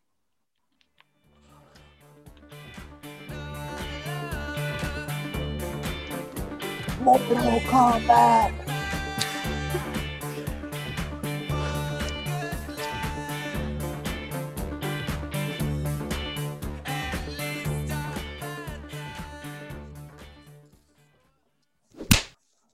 And we are back. We definitely did not go do cocaine in the bathrooms in our respective bathrooms. Welcome back. Um, yeah, so like all good pitchfork review reviews, uh, we should probably rate this album. So let's uh, just go around in a little cipher and uh, let's just give it a rating, do it pitchfork style, so it can be one to ten, and uh, any decimal to the tenth thereof. All right. So I'm gonna one up pitchfork on this. Hmm. Gave it a 9.0. I give it a 9.5. Oh, Damn. This is grade A. Party in the face of tragedy. Let's fucking throw a champagne bottle off a skyscraper. Meet me in the bathroom. Slap me, choke me, fuck me, do me, blow me, poke me. This is everything. This shit slaps. This shit slaps. uh, love is all indeed. Love is love is love is love. Adrian, what do you got? So I was gonna say I was gonna say 8.8 as a as kind of a reference to 808s, which Oh, you know nice. I, you hear a little bit of claps on here, and Yeah. also a throwback to the era. But I also believe that this record's too good to put it in the eight. So I'm gonna give it a. n- I'm gonna add 10. And I'm gonna say it's a 9.8, almost perfect. I think that Whoa. super well. I'm, you know, it, it it's very close to a 10. I don't know what it would need to do to get a 10, but um 9.8. That's where I stand with it. Yeah. I was also going to give it shape. an eight point. I was going to give it an eight point eight, but then that's the that's the Nazi number. Uh, Oh, so I don't want to get canceled. So I'm actually going to do. Uh, I'm going to do my inverted of my favorite rating and do a nine point six. Whoa. Wow. So you got Yeah. the highest. This album's fucking Or killer. no, Adrian has the highest. it's a reverse sixty nine for sure. You know what? No, no, no. Change mine. Change. my- Stop the vote. Stop the vote. Stop the count. I give it a nine point nine. Whoa, up in the ante. Adrian, what'd you give it, brother? Nine point eight. I give it 9.8. Yeah. Damn. Okay, here we go. Moment of truth. That brings our overall rating to 9.76. So round that bitch up. 9.8. Not Pretty bad. good.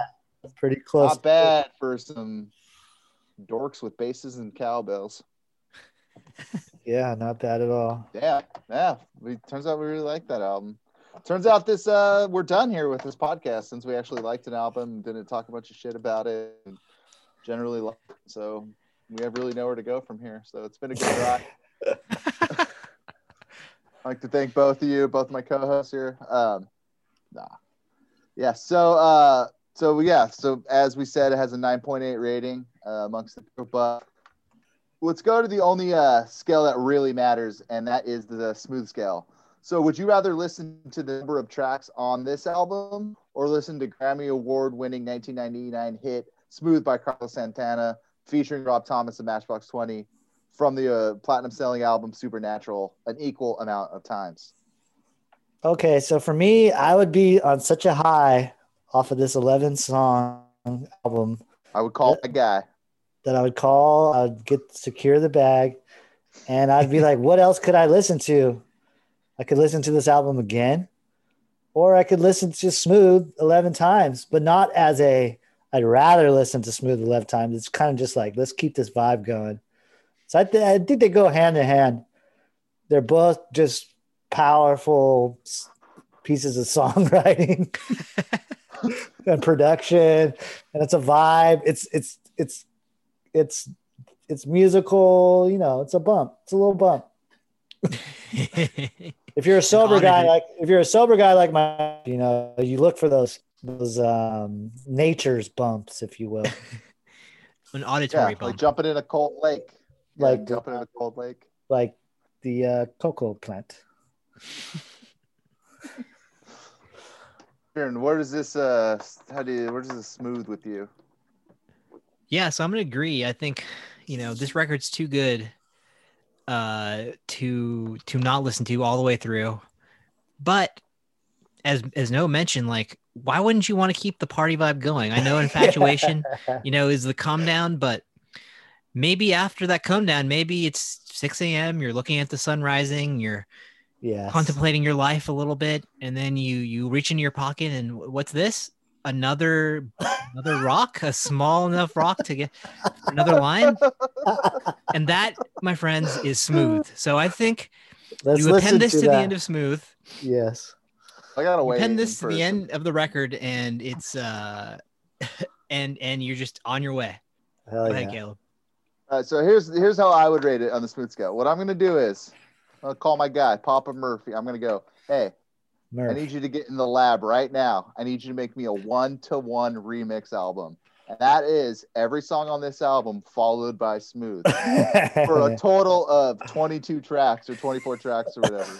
and that's what I'm listening to all night yep. until the bag runs out. Let's listen to like the last 10 seconds of infatuation and then let's hear the first like 20 seconds of smooth if we can do that. Uh, give me one. I'm gonna have to make a new. Gonna get our uh, audio expert here. This is the most advanced thing we've ever had to do uh, technically on this. And again, again, Caleb, shout out our company, Harvey Scissorhands Records. We will edit your albums. Yeah.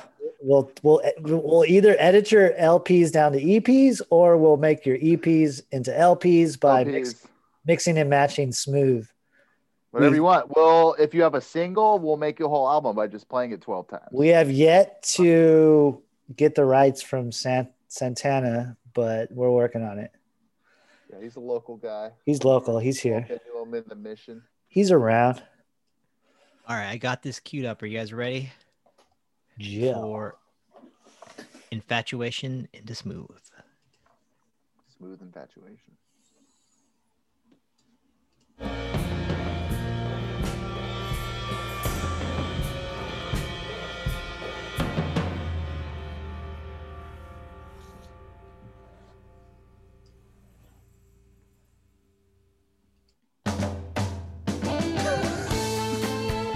Not bad. That works surprisingly well. It's fucking perfect. The night ain't over yet. No. He answered the text. No way. It's three times. Three times. Those drums are like on point too, like uh Yeah. drums. Some roto toms or something. Those going on. guitars too. It's a little like it's a little distorted, a little out there. Yeah. Not bad. Fuck- Not bad fuck at all. Yeah. Man, Yeah. we're really riding it out this time. Um, yeah, what whatever happened to this band? Uh, I believe they made some albums. Um, I listened to their follow-up pieces of the ones we love. I And bought that album. That album sounds like a fucking Gap commercial. It is Yeah. not good at all. They Um, really tried to cross over for real. yeah, yeah, they had aspirations, and um, yeah, it was kind of a dud, kind of a letdown, kind of a come down, kind of a bunk sack. they smoothed out all of the edges, I think, and that that fucked Well, them up a little bit. Danger Mouse, dude. Change your name to Boring Mouse. Change your name to Safe Mouse. It's like every piece of music he made, besides like the Gnarls Barkley Crazy song, is just like That's middle of the road, weak. middle of the road crap. Like, do you remember that? What was his band? He made the Bells. It was like him and oh, the Oh, Broken Bells. Broken right? Bells. The dude him and the, the Shins? Shins guy. and I actually like those records, but I, I agree they're not they're not very they're not very interesting. Let's say that. That guy got so much fucking work in this era. It's insane. he how was much one of the guys. Got, the how he mashup. got some booked. people forgot that like hip hop exists and they were like mesmerized by like this mashup bullshit and it like spawned so many careers. It's weird. It really did. But yeah, the Rapture, they ended up what two, maybe three other records after this. I think it's two other records after this. Two. Um, one is like their major label, the second one, and then they they came back to DFA. Um there's I would say because I bought that album, the uh, pieces of the people you love. And I think there's like one good song on it. It was kind of like their single that like, yeah, huh, all right. or right. Yeah. It's called Woo. All right. Yeah. Oh yeah, Uh-uh. yeah, Uh-huh. whatever. Uh huh. But it's just boring. It's boring music. Yeah. I think Uh, they had what for me, and I definitely listened to their their next couple of records. Just gave them a chance because I like that. I liked Echo so much that it was hard not to like dig in. You like But- Pink Floyd. Yeah, of course. like Echoes, Pink Floyd, colon greatest hits. double the their best of of course um, but i think that they they had one more amazing jam in them, and um, for me, that was "How Deep Is Your Love," which Yes. it really, really leans into the house, like the pianos, the the drums. Yeah. Um, I can play a little bit of it here, but I if think you look at that on Spotify too, Adrian, that has like almost as many plays as House of Jealous Lovers does, which is crazy. I think Echoes has the most because it was used in like pop culture the most. Well, I'm actually looking at it now, and um, "How Deep Is Your Love" has 22 million. It is their number one most popular song, Uh, see, there you go. and I think that I mean for a reason. It, Is that it- Europeans weighing in on it? Do people think it's the Bee- it's a Bee Gees cover? Maybe. Uh, Maybe. yeah, probably. But uh, here's here's a little bit of that, just just a little taste.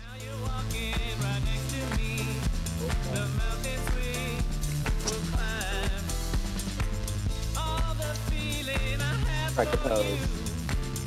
Cover girl. Go, go, go, go, go, go. Turn. Paris is burning, bitch. Yeah. So that Servant that looks. song, I I really good. love that song, and when it came out, I definitely listened to it on repeat for for months. Um, but I other than remember that, you listening, you listening to that song. I had no Yeah. idea that song existed until now. it's a great. Thank- i- You should check it out. It's a great tune. Yeah, it's a cool little ditty.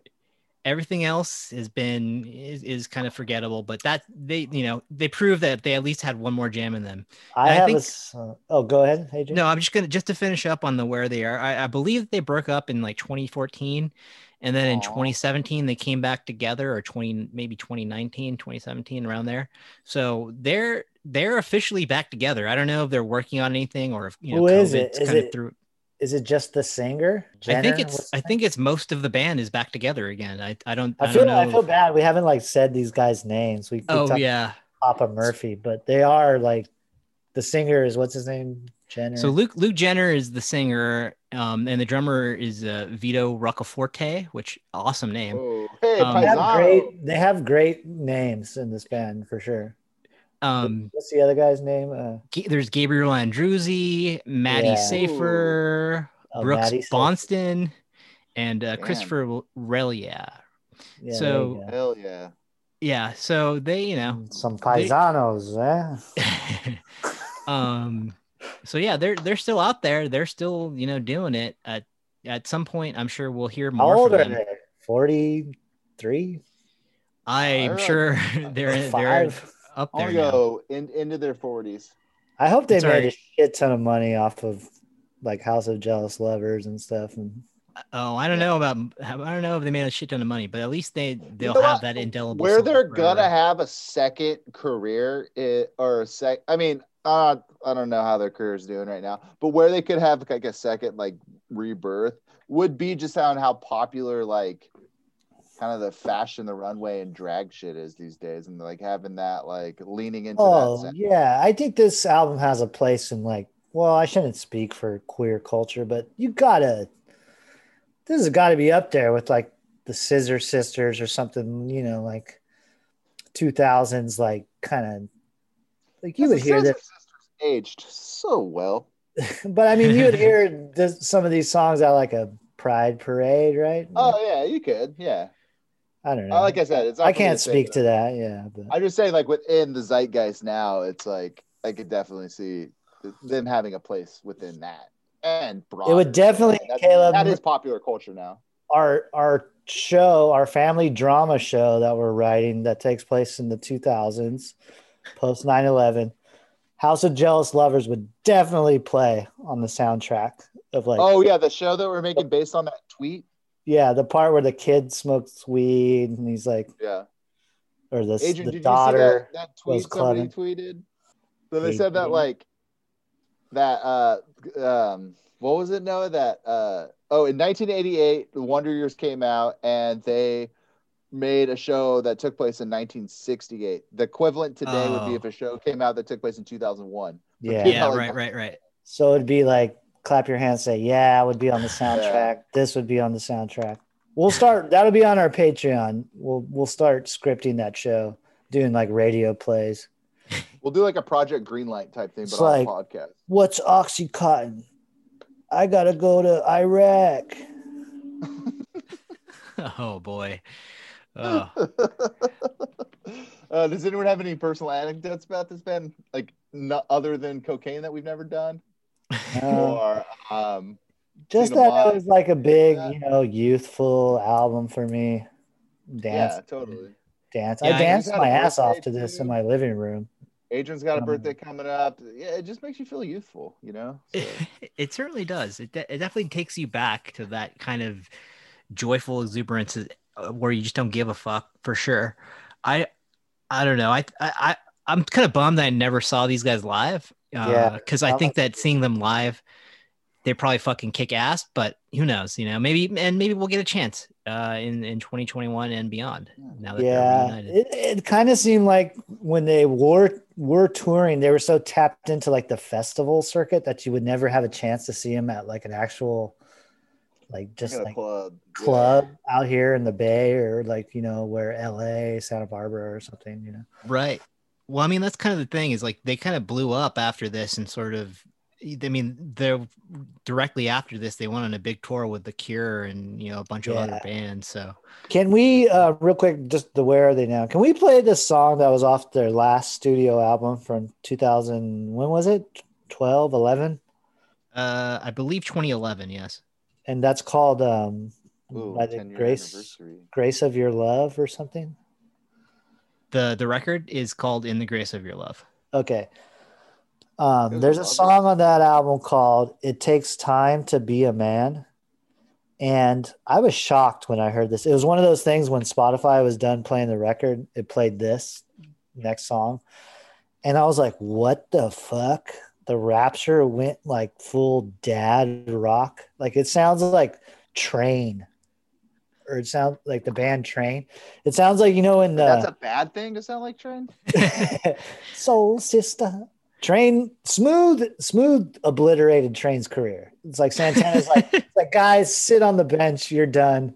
I Yeah. i destroyed you with this song. You'll never get there. You'll never be on my level um think Train are some uh some local boys. there's some sf bros baby baby they were in the punk rock they were like the drummer was in wipers no i don't know if that's true but, uh, Portland. or flipper or, or Flipper.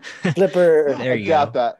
They probably have the Um, least amount of punk. But this song, this song off their 2011, "It Takes Time to Be a Man," it sounds like Justin Timberlake. Sounds like Train. I don't know. Can we get it? It's a funny.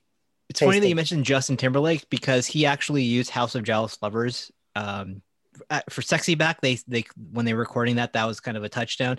And on the tour following that record, they would play House of Jealous Lovers as his intro song. So Oh, so he was trying to do connection some there. groove, groove Robin. Him and You Timbaland. got me all horned up for this song, dude. Let's, let's give it a taste. here's here is a little bit of it takes time to be a man. Gum the bag. Come on, baby. Come on, darling. Soul fried chicken. Bet you can get what you need. Come on, sugar, and try. I bet you can get what you want. Come on, baby. Come on, darling. I was like shocked how like middle of the road white boy groovy that shit sounds. I was like, what? That was bad. Talk about losing your edge. Would you guys all have like 10 kids or something? Fucking Talk about never losing your virginity with a song like I that. bet you can get what the ball. That's like a song you like. Somebody's never had sex thinks what sex sounds like. Yeah, it's sexy. it's like an incel. It's like, oh man, Oh, when a woman finally lets me have sex with her, I'm, the music that's gonna be playing is gonna be like this. Or it's like like people that think like you got to play music when you're having. I mean, it's fun to have sex while listening to music, but it's it's not essential. Like you don't have to be like, hang on, Uh, yeah. let me go to the record player. I got to put Oh, on it's a fucking sexy back. Yeah. Yeah. yeah, Um, totally. anyways, are we good? What what's next? Yeah, I think we I think we've got. I think what's next is uh let's turn it over to the game master Noah. What do you got for us this uh So the game, I did a, another round of Pitchfork Prices Right, and I did the sophomore slump or bump. I just uh, collected sophomore albums that were reviewed on Pitchfork, and I'll let you guys guess. Um, and whoever's closest without going over wins. You'll guess the rating, what you think Pitchfork gave it. Okay, so Noah, I don't mean to complicate, it, but I got, so you said slump or bump, which I think's great, great. Uh, what would sl- what side of the rating would slump be, and then what would bump be? I think a slump would be because if a if a debut album was a best new music, I think anything under an eight would be considered a slump, and they would be kind of dismissive of it. Mm. Got it. All right. Yeah. Would you agree, Adrian? That sounds right to me. Yeah. Let's uh, Okay. let's do it up. So the first one is our old friends, uh, the Rapture, and I guess it's technically their third album, but whatever. It's uh pieces of the people we love from 2006. What do you think Pitchfork gave it? Definitely a slump. Yeah, mm, slump. What what would you uh point wise? What's your guess? I'm gonna say it's in the sevens. I'm gonna say like a seven seven. I'm gonna say Okay, slump, and then gave it. I feel like 2006. I would have been reading Pitchfork pretty regularly, and I feel like I have flashes of uh, me being like, "Ooh." um, I feel like they gave like a six point eight. Oh, maybe you're right. That's Ca- that's what I thought, Caleb. I thought they slammed it, but then I realized they were kind of like They they were too invested. they were really no, they were really into Danger Mouse at the time. So Oh, he produced that album. So they gave it a seven point eight. Oh, Okay. dude, Adrian, Adrian. gets that. right All on. right, next is our old friends. Well, maybe our old foes, depending on who you ask. Clap your hands, say yeah. Oof. Their 2007 album, Some Loud Thunder. Oh. Some Loud Thunder. God, that album has aged so. In the last week since we listened to it, it's aged worse. I will say that, like you, like you, you like you mentioned Noah when um I haven't had to think about it until now. well like you mentioned Noah when the radio comes on after a record plays. That uh, for this one, one of the times I was listening to it, um, "Skin of Your Country, Yellow Teeth" came on, and I was immediately like, "Nope, I'm done with that." we have moved as a society. We have moved past. The yeah, need. once So- once every ten years for that album. All right, I'm gonna Some say- Thunder 2007. I'm gonna say slump, and I think they gave it like a five point eight. Whoa. Caleb. I'm gonna go slump. I think they gave like a seven two. Damn, Caleb on the head, hit it on the head. Seven Wow. two.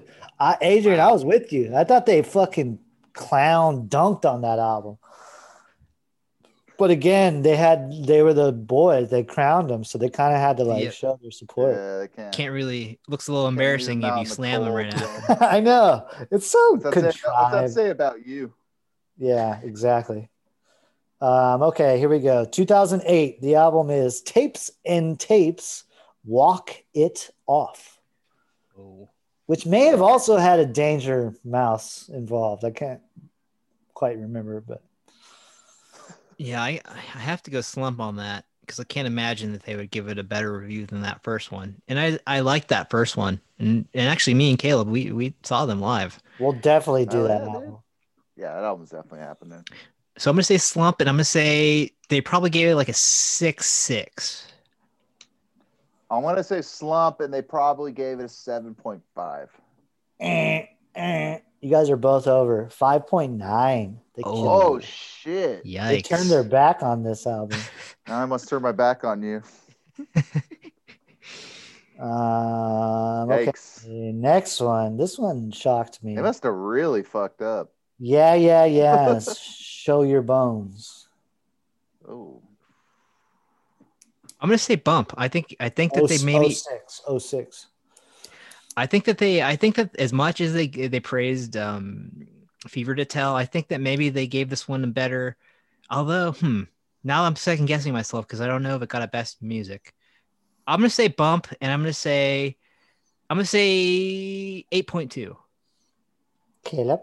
I'm gonna say they gave it a bump, but like the BB bump, like the bare minimum. So it's probably like an eighty percent, like the quality of Coke. It would Wait, been. what do you think they gave fucking Fever to Tell? You think they gave it like below a nine? an eight? They probably gave that like an eight point five, right? Yeah, I don't know. But Kev, what'd you Like say? eight, eighty percent. Oh, Hero. again, they slammed this thing six point eight. Oh, oh shit! oh wow. But I feel like it was one of those albums that the reviewer slammed it, but then it like somehow Shriver pushed it Rehabbed into it. top 50 by the end of the year, where like made the list. There They are a few do albums like that. all yeah. the time.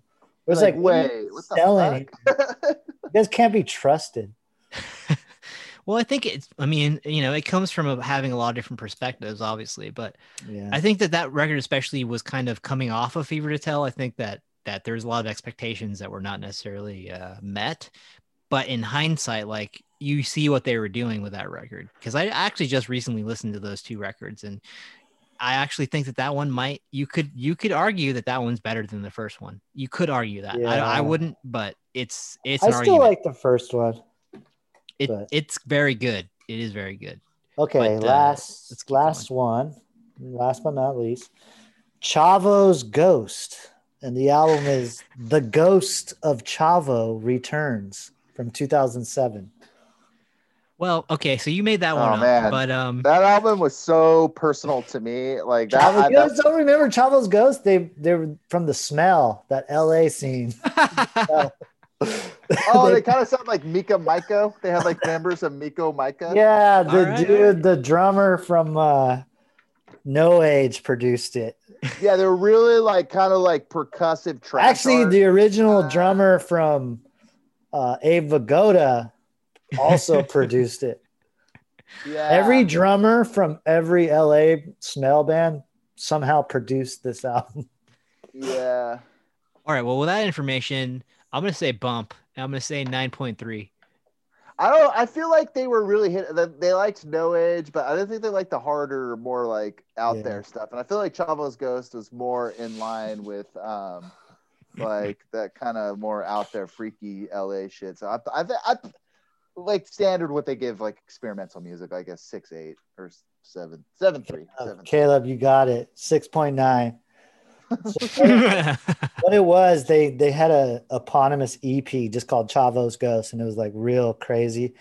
And then the Ghost of Chavo's Ghost was produced by like Dave Fridmann, and it got like real middle of the road. Yeah, kind of lost it. Yeah. Well, All right, Caleb, let's Thanks, set us up for the next epi. yeah. So uh, thank you for joining us for uh, so the rapturous the rapturous review that we gave this. Uh, Loved it. Echoes, loved it. Um, thank you for joining us. Uh, for next week, or whenever you hear this, bust out the kind kind in a comfy shawl. Maybe find a garden or a meadow or some shit, because we're getting into Joanna Newsom's Yeez for our next installment. Yeesh. Is it yeesh? East. I think it's Yeesh. All right. Yeesh. Sign, sign us And off. as always, what made Milwaukee famous? Later. Hit the music. Peace.